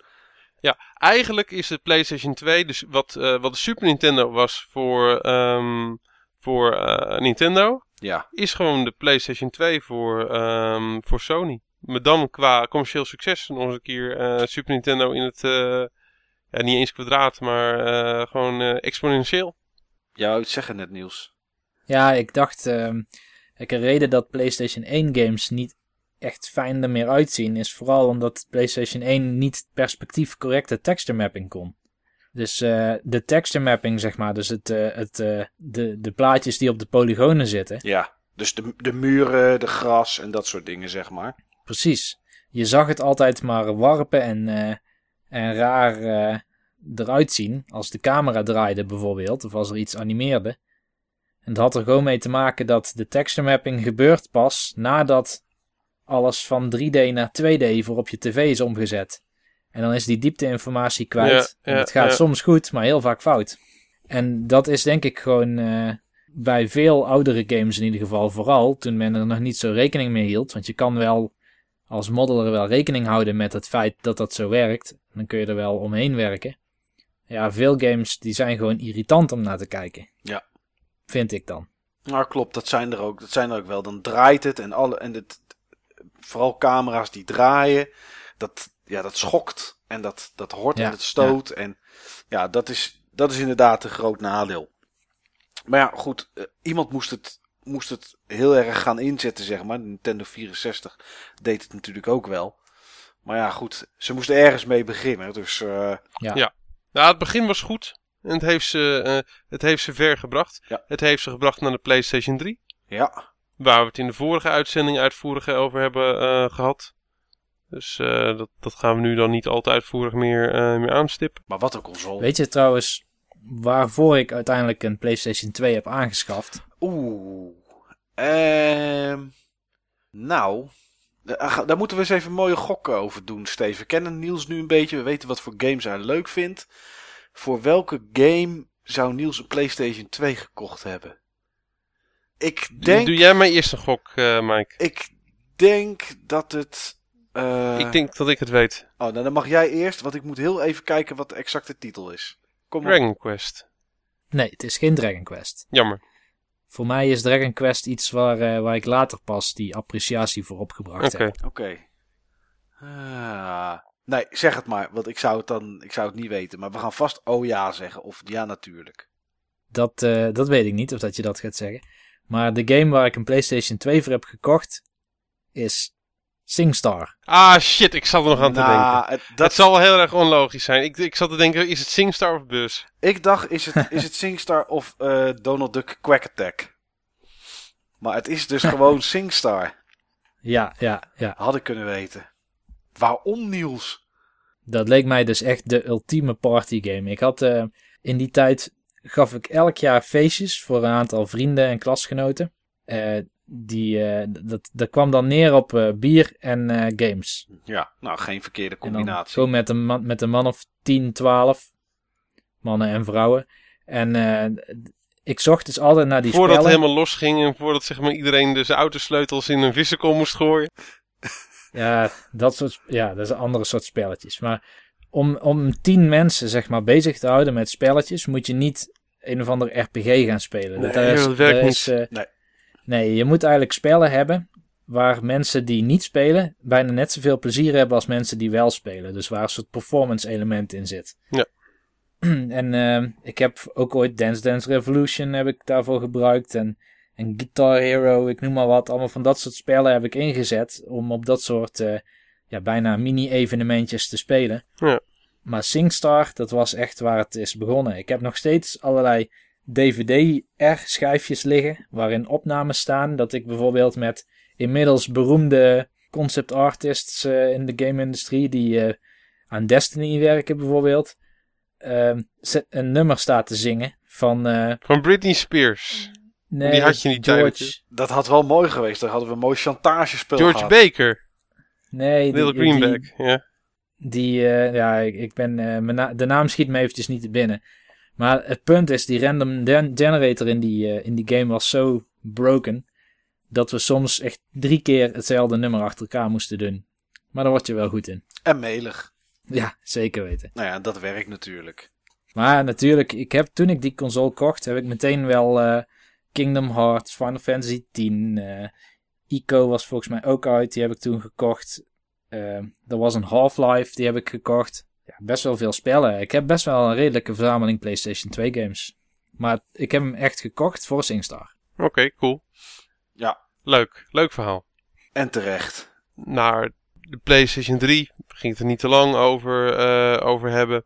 Eh, heeft natuurlijk ook heel goed eh, gedaan. Maar toch minder dan de PlayStation 1 en de PlayStation 2.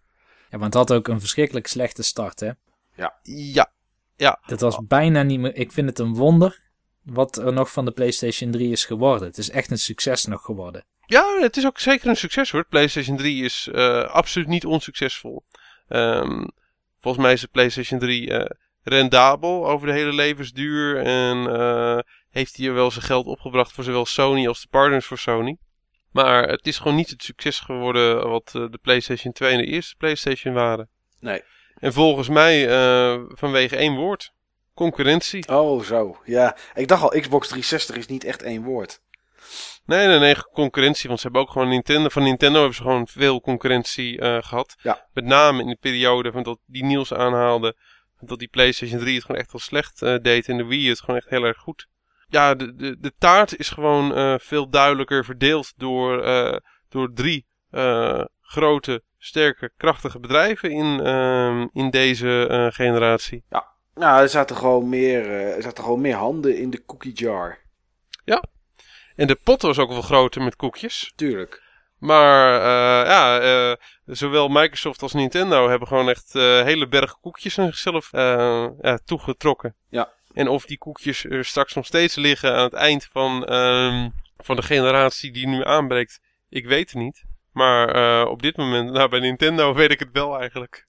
Ja. Maar ehm, bij, eh, bij Microsoft eh, ja, denk ik toch eh, ja, dat zich een hele goede uitgangspositie ook hebben, hebben gegeven om dit verder ook nog te versterken. Ja. Maar misschien ook niet. We gaan het zien. Nou, ik ben wel stiekem heel benieuwd over een jaar of twee, drie. Wie er dan van Microsoft, Sony en Nintendo uiteraard. Want die komen natuurlijk nu met steeds meer en betere games. eh, Ja. Wie daar dan zeg maar de meest verkochte consoles heeft. Want Nintendo zit nog niet op de 4 miljoen.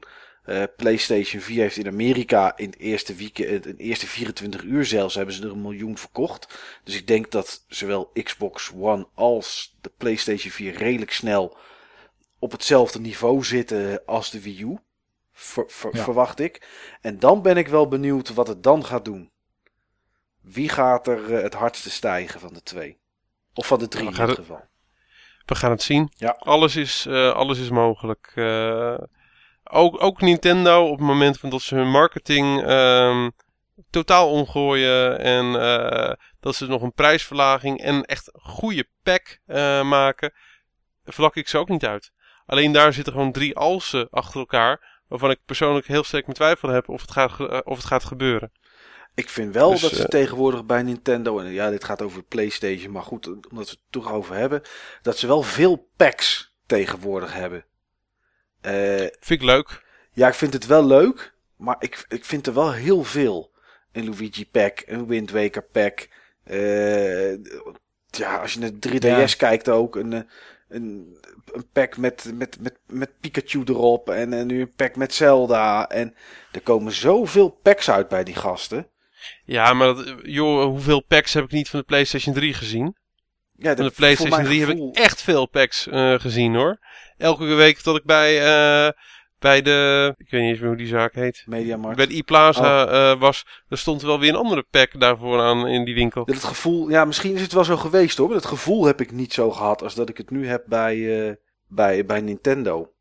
Misschien omdat het nu meer zichtbaar is of dat ik het iets meer in de gaten hou. Voor Nintendo is het wel redelijk nieuw hoor. Nintendo deed dit niet. Voor de Wii, voor de Wii zijn er helemaal niet zoveel packs geweest. Nee, maar goed. PlayStation. PlayStation. Eén ding wat ik eigenlijk vind, jongens, die we nog wel even moeten aanstippen als we het over het merk PlayStation hebben, Ja. is de PlayStation Portable. Ik wil het eigenlijk Ja, zelf PSP. wil ik niet zo de Vita aanstippen, om ja, dat, dat is natuurlijk nog niet echt geweest. We weten nog niet wat de Vita is. Nee, totdat de PlayStation 4 er straks is. Eigenlijk weet Sony ook nog niet wat de, wat de Vita is.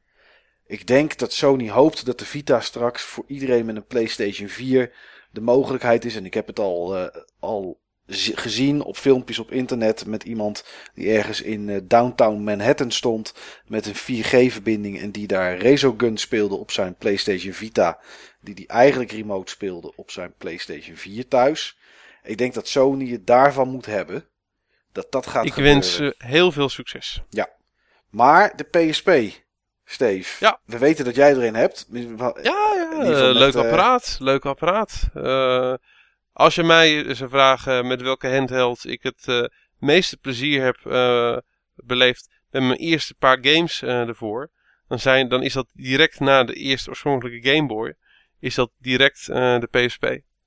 Ik vond eh, de PSP toen ik hem kocht, vond ik echt een geweldig eh, ding. Ik had toen direct ook een paar van de beste games die erop uit waren. Ik had toen eh, net de nieuwe Burnout erop. En Jeanne d'Arc, een game waar ik echt enorm veel fan van, van ben. Volgens mij was het ook een van de belangrijkste redenen waarom ik die PSP heb gekocht. Ik heb ook toen een PSP 2000 gekocht, dus zeg maar dat nieuwe, lichtere model. Ja. Ja, vond ik gewoon echt een heel leuk apparaat. En nog steeds. Ehm, ik vind het geen topper. Ik, ehm, ik heb met mijn 3DS heb ik, eh, veel meer dan, eh, dan met mijn PSP. Ik, eh, ik heb daar ook, ondanks dat ik hem veel korter heb, heb ik er ook veel meer op, op gegamed. Ehm, ja, bij, bij de PSP was eigenlijk zo'n kleine lading games, die wist me gewoon echt te grijpen. En ja, veel games, ja, dat, dat niet echt. Ik vond het bijzonder mooi toen die, eh, toen die uitkwam. Qua grafisch, qua schermpje, qua Ja, design. dat was ook echt zo. Was ook echt zo. Het was gewoon echt een eh, state-of-the-art ding. Het was in feite gewoon een apparaat wat nauwelijks onderdeed voor de PlayStation 2 in je broekzak. Alleen, het enige wat er wel echt mee mis was, was het scherm. Met de dode pixels. Want daar is toch wel een hoop gedoe geweest in het begin. Heb ik niks van meegekregen. Ja. En jij- jij Niels? Is, is dat zo? Ik heb, er echt nog, ik heb er nog nooit van gehoord. Nou, ik, eh, ik weet dat ik... Ja, het was wel een bekend probleem met de PSP. ja joh, echt, Ik heb eh, ik met- heb ja. er nog nooit van gehoord. Ja, Kassa heeft er zelfs in die tijd aandacht aan besteed. Eh want de PSP was niet goedkoop. Ik durf even niet Nee. meer te zeggen wat maar dat was waarschijnlijk het eerste model was het eerste dan. model. Ja, het, echt op het moment dat die uitkwam. En eh, ik had er een gekocht. En ik had op mijn scherm had ik eh, vier dode pixels. En ik belde Sony op, terwijl er al een hoop gedoe over was geweest. Wat ik zei bij kassa en dat soort dingen op voorhand al. En toen belde ik Sony op en zei ik, ja, ik heb vier dode pixels. Nou ja, zeiden ze, eh, er mogen er zes in zitten. Ik zei, ja, maar het zijn gewoon vier dode pixels op, op een nieuw apparaat. Dat kan toch niet? Ja, zeiden ze, er mogen er zes in zitten. Of er moeten er drie, nou, ik geloof op een afstand van een vierkante centimeter of zo bij elkaar zitten. En ik heb echt heel veel met Sony gebeld. En heel lang aan de telefoon gezeten. Op een gegeven moment de uitzending van Kassa er ook bij, bij gehaald. En dat soort dingen allemaal. En die heb ik ook gezegd. Ik zeg, ja, als je een nieuwe auto koopt. En er zit een kras op, de, op, op, op je passagiersdeur. en op jouw deur. En op de achterklep. En één, er zit er één op de, op de motorkap. En, en ze zeggen tegen je. Ja, maar wij vinden dat er zes eh, krassen op mogen zitten. Ik zeg, dat pik je toch ook niet? Nou, toen uiteindelijk kreeg ik een, eh, kreeg ik een nieuwe. En die was wel helemaal in orde. Maar er, is, eh, er, ja, was echt heel veel gedoe over. En er waren eh, een soort filmpjes die je af kon spelen op je PSP. Die lieten heel snel lieten die, het beeld knipperen. Van rood naar groen en naar allerlei kleuren. Om die dode pixels eventueel weer te activeren. Ja, dat was echt wel een, was echt wel een dingetje toen, dat, toen het apparaat uitkwam. Ja, nou die filmpjes die zullen weinig gedaan hebben hoor. Heel soms, heel soms. Heel soms, eh, maar, Maar ze gingen niet van dood naar volledig dat, leven. dat zijn geen dode pixels, dat zijn slapende pixels. Ja. Maar ja, goed. Eh, Soms, soms veranderden ze iets voor kleur. En dan waren ze iets minder heftig donker, zeg maar. Maar eh, nee, dat was wel, dat was wel even, even een naar stukje. Maar ik, ja, hoe vaak ik en hoe lang ik wel niet Luminous heb zitten spelen in het begin. Dat was echt, eh, vond ik echt een geweldige game hoor. Vond ik ook een leuk spel. Maar het appte bij mij wel heel snel weg, moet ik zeggen. De, de liefde en, de, en ja, wat ik ermee Ja, deed. dat had ik dus ook. Dat had ik dus ook. En ehm, ja, de PSP is een beetje zeg maar mijn, eh, mijn Jeanne d'Arc eh, console geworden. Ja, Eens per twee jaar pak ik hem gewoon weer uit, uit de doos en dan stop ik weer Jeanne d'Arc erin. Waarschijnlijk zit hij er gewoon ook in op het moment dat ik die doos open doe. En dan ga ik die game gewoon weer, eh, weer spelen. Maar er zijn wel meer games die ik heel erg leuk vind hoor. Die remake van eh, Rondo of Blood. Eh, die Castlevania game. Ehm, de remakes van die twee Mega Man games. Mega Man Powered Up en Mega Man Maverick Hunter X. Ehm, die eh, Ghouls and Ghosts eh, game. Ja, er zijn echt wel eh, leuke titels voor, eh, voor verschenen. ja, zeker wel. Die ook echt exclusief zijn voor het ding. De mijne heb ik toevallig net eh, uit een laadje hier gepakt. Want eh, ik zit toevallig altijd hier aan een bureau en daar liggen al mijn handhelds in. Maar eh, ja, die is echt jaren niet aangeweest. Dus die gaat ook niet meer aan. Die batterij is inmiddels op. Er zit er nog een game Maar- in, eh Niels. Ja, ik zal eens eventjes Dan kijken. ben ik toch benieuwd wat het laatste is wat je erop gespeeld hebt. Da- dat was dus de eject. Ja, dat geluid dat kennen we. Ja, Als dat ooit nog eens Lemmings. een keertje bij het geluid komt. Nou, dan- kom er op niet 20.000 euro dan hoor. ja, maar dat zat erin. Die ken ik wel. Lemmings? Lemmings, ja. Oké. Oh, grappig. Het spel waar ik ook de PSP voor heb gekocht. Ik heb zo'n mooie, zo'n witte, zo'n Japanse unit, weet je wel, waar, de, waar twee van die knoppen omgedraaid zijn. De X en, de, en het rondje, geloof ik. Oh ja. Maar eh, ja, Waarom heb je die gekocht, Niels? waarom die witte? Ja, gewoon dat die mooi was? Of? Ja, ik heb heel lang gewacht voordat die officieel uit zou komen, maar hij kwam maar niet. Dus toen heb ik hem geïmporteerd. Met een, eh, volgens mij via een website die Sony daarna nog eh failliet heeft ge doen Liksang. gaan. Ja, precies. Ja. Liksang, ja. Mijn hemel. Maar het is, het is nooit echt, het- volgens mij, ik weet ook niet hoeveel er verkocht zijn. Nee, ik zie staan 80 miljoen. 80 miljoen PSP's? Ja, PlayStation 80 Pro- miljoen? 80 miljoen. Japan? Ja, Zeker weten. Ja, dat was trouwens wel een stap die Sony op een gegeven moment deed met de PSP Go. Waar ze zich niet zo geliefd mee maakten. Ik weet niet eh, of... Ik heb dat ding volgens mij ook nooit in de winkel zien liggen. Maar heel veel... Ja, ja, ik wel. Ik wel. Ik heb hem eh, hier, hier een paar keer zien liggen bij de Free Shop. Ja, ik weet wel dat er heel veel winkels waren die dat ding niet verkochten. Omdat ze op het apparaat geen winst konden maken. En er geen games voor te koop waren. Ja. Eigenlijk was Sony daar vrij snel al mee met naar digitaal only zeg maar te gaan. Ja, het was gewoon meer een experiment. Ja. Het is geen succes eh, geworden. Nee. Het was wel echt een prachtig apparaat. En Ja, vooral Als daar op gewoon UMD'tjes, als daar UMD'tjes in hadden gekund, ja. Ja, Het was wel, eh, Niels, de eerste console waar ik een Monster Hunter game op speelde. De PSP Go. Of nee, op de PSP. Dat was toch... eh, Ja, ik denk dat die, die 80 miljoen, als ik even... Ik weet niet of ik kan zien in welke land dat zijn, maar die 80 miljoen, ja, dat is natuurlijk... In Japan is dat natuurlijk het, eh, is dat het hardst gegaan. Alleen, de meest verkochte game zie ik hier voor dat apparaat was GTA Liberty City Stories. En dat is toch niet een game waar ik direct aan denk met eh, Japan. Nee, maar op de tweede plaats staat Monster, Monster Hunter Freedom Unite. Daarna Monster Hunter 3. Dan weer een GTA. En dan komt, eh, komt de eerste Sony game en dat is Dexter. Ik vond het een leuk apparaat. Ik vind het nog steeds een leuk apparaat trouwens. Maar ja, op een of andere manier trok die niet zo als dat een DS deed.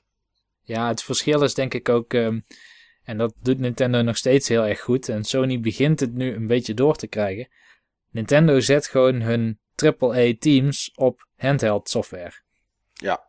En Sony die laat dat dan door een of ander eh, outsource bedrijf maken. Door B-studios. Ja, precies. Daar moet ik dus zeggen, ik zei al, Sony heeft het nu wel geleerd. Nou, eh, inmiddels eh, lopen de reviews van het spel Tearaway binnen. Ja.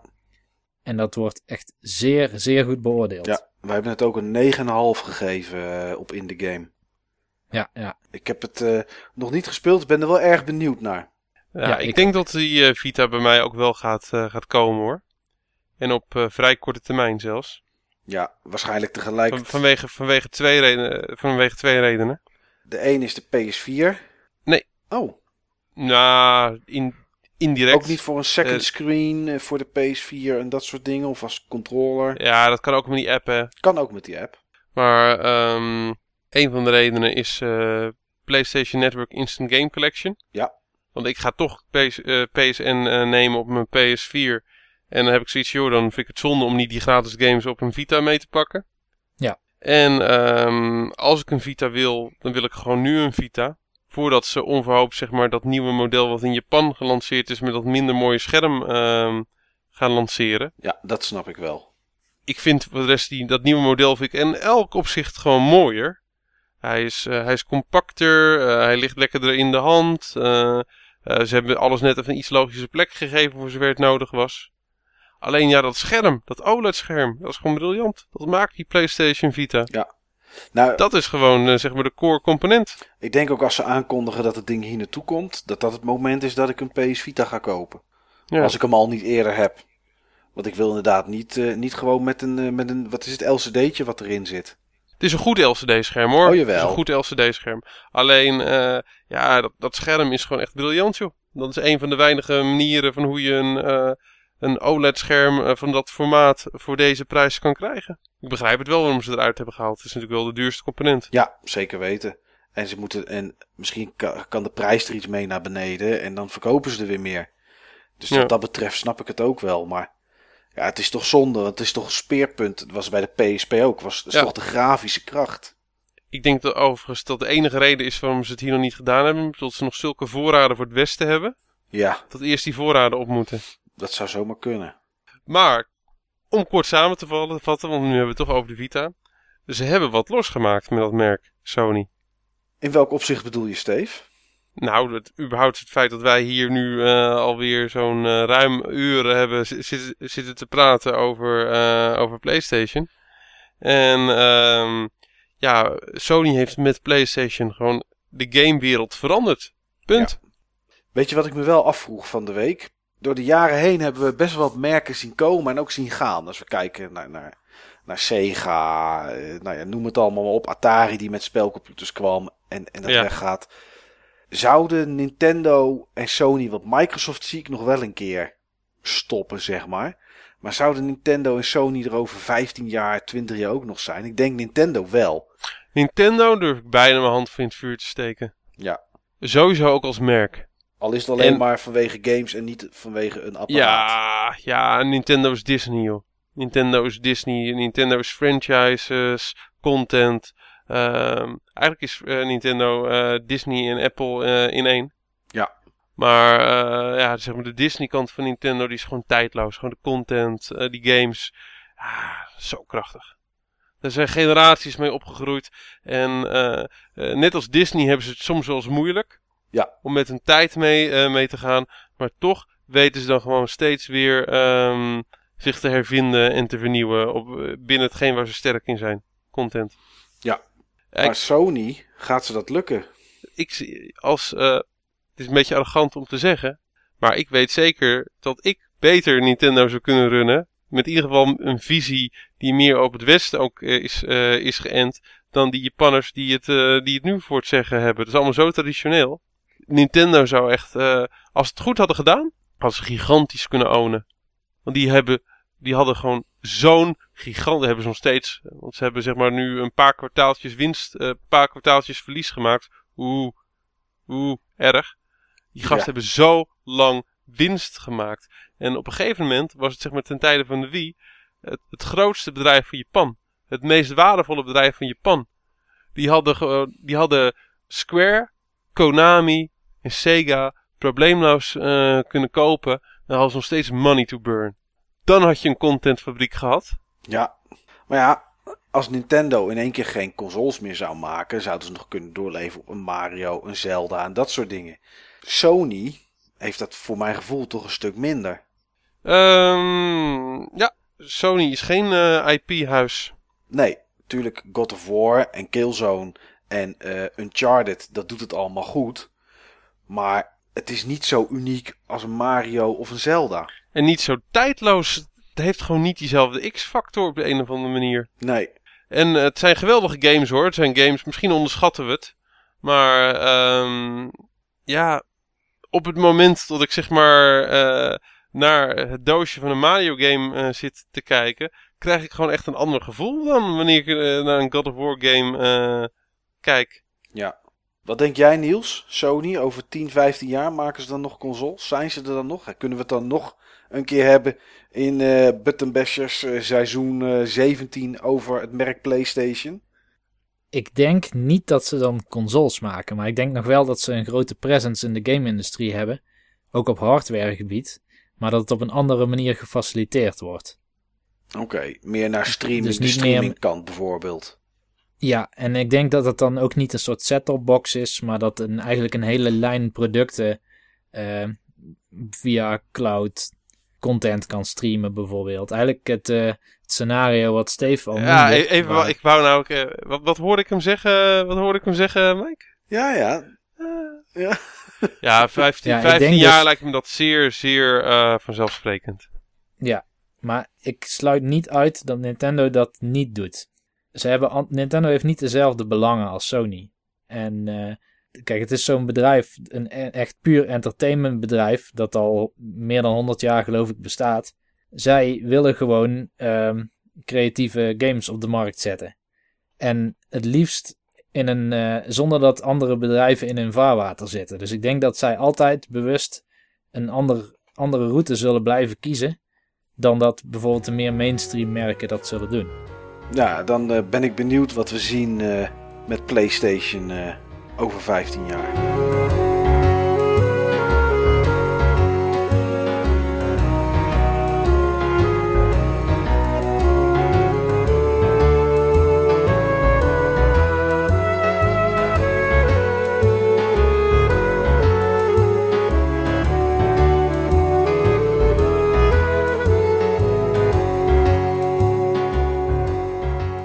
Nou, ik denk dat we deze PlayStation Special wel kunnen eindigen inmiddels. Ja, Ik vond het een eh, hele leuke uitzending. Ik vond het erg leuk om, eh, om eens een keer een spelcomputer uit te lichten die niet Nintendo of niet Sega is. Ja. Die enerzijds gewoon heel modern eh, is. en, eh, maar inmiddels gewoon wel zo lang meedraait. Dat je gewoon bijna zou eh, ja, vergeten van tot het inderdaad 1995 was. Van tot we voor het eerst van dat ding eh, hoorden. Ja, wat een mooi apparaat. Ik wens jou nog steeds heel veel succes met die, eh, met die bibliotheek, eh, Mike. Ja, Met die dankjewel. verzameling. Ja, vandaag is er weer één titeltje binnengekomen. En, En dat eh, was... Populous, maar dan niet, die had ik al in een, in een Ubisoft Exclusive Edition of iets. En een, een, een iets, andere, iets andere versie, zeg maar. Maar dit is gewoon Gewoon de originele. En nou, Dennis luistert altijd. Dennis van het Polrocks Forum. Dennis, dankjewel. Want hij zei van, heb je die nog niet? Stuur ik hem gewoon naar je op. Dus bij deze, Dennis, dankjewel. En helemaal dat hij geadresseerd was aan Knappert. Want dat vond ik toch wel heel lief. Nou, dat, eh, tot de postbode jouw huis nog steeds aan wist te vinden, joh. ja, zeker weten. Toch maar goed dat ze alleen maar naar postcodes kijken. Ja, Dus, eh, maar nee, ik, eh, ja, ik vind jou wel een knappert, hoor. nou, ik vind dat heel fijn om te horen. Ik ga het nu niet terugzeggen, want dan lijkt het zo'n verplichting. Maar diep van binnen vind ik dat wel bij jou ook, Steve.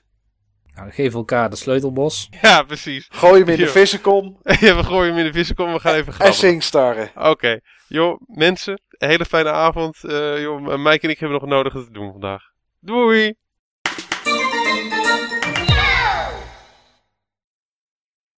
Het enige wat jammer is, is dat, eh, ja, is dat er gewoon zo weinig mensen in ons trio zijn met verstand van, eh, van PlayStation. Of gewoon überhaupt Nou, een derde heeft verstand van wat. PlayStation. wat Oké, eventjes, eventjes overnieuw.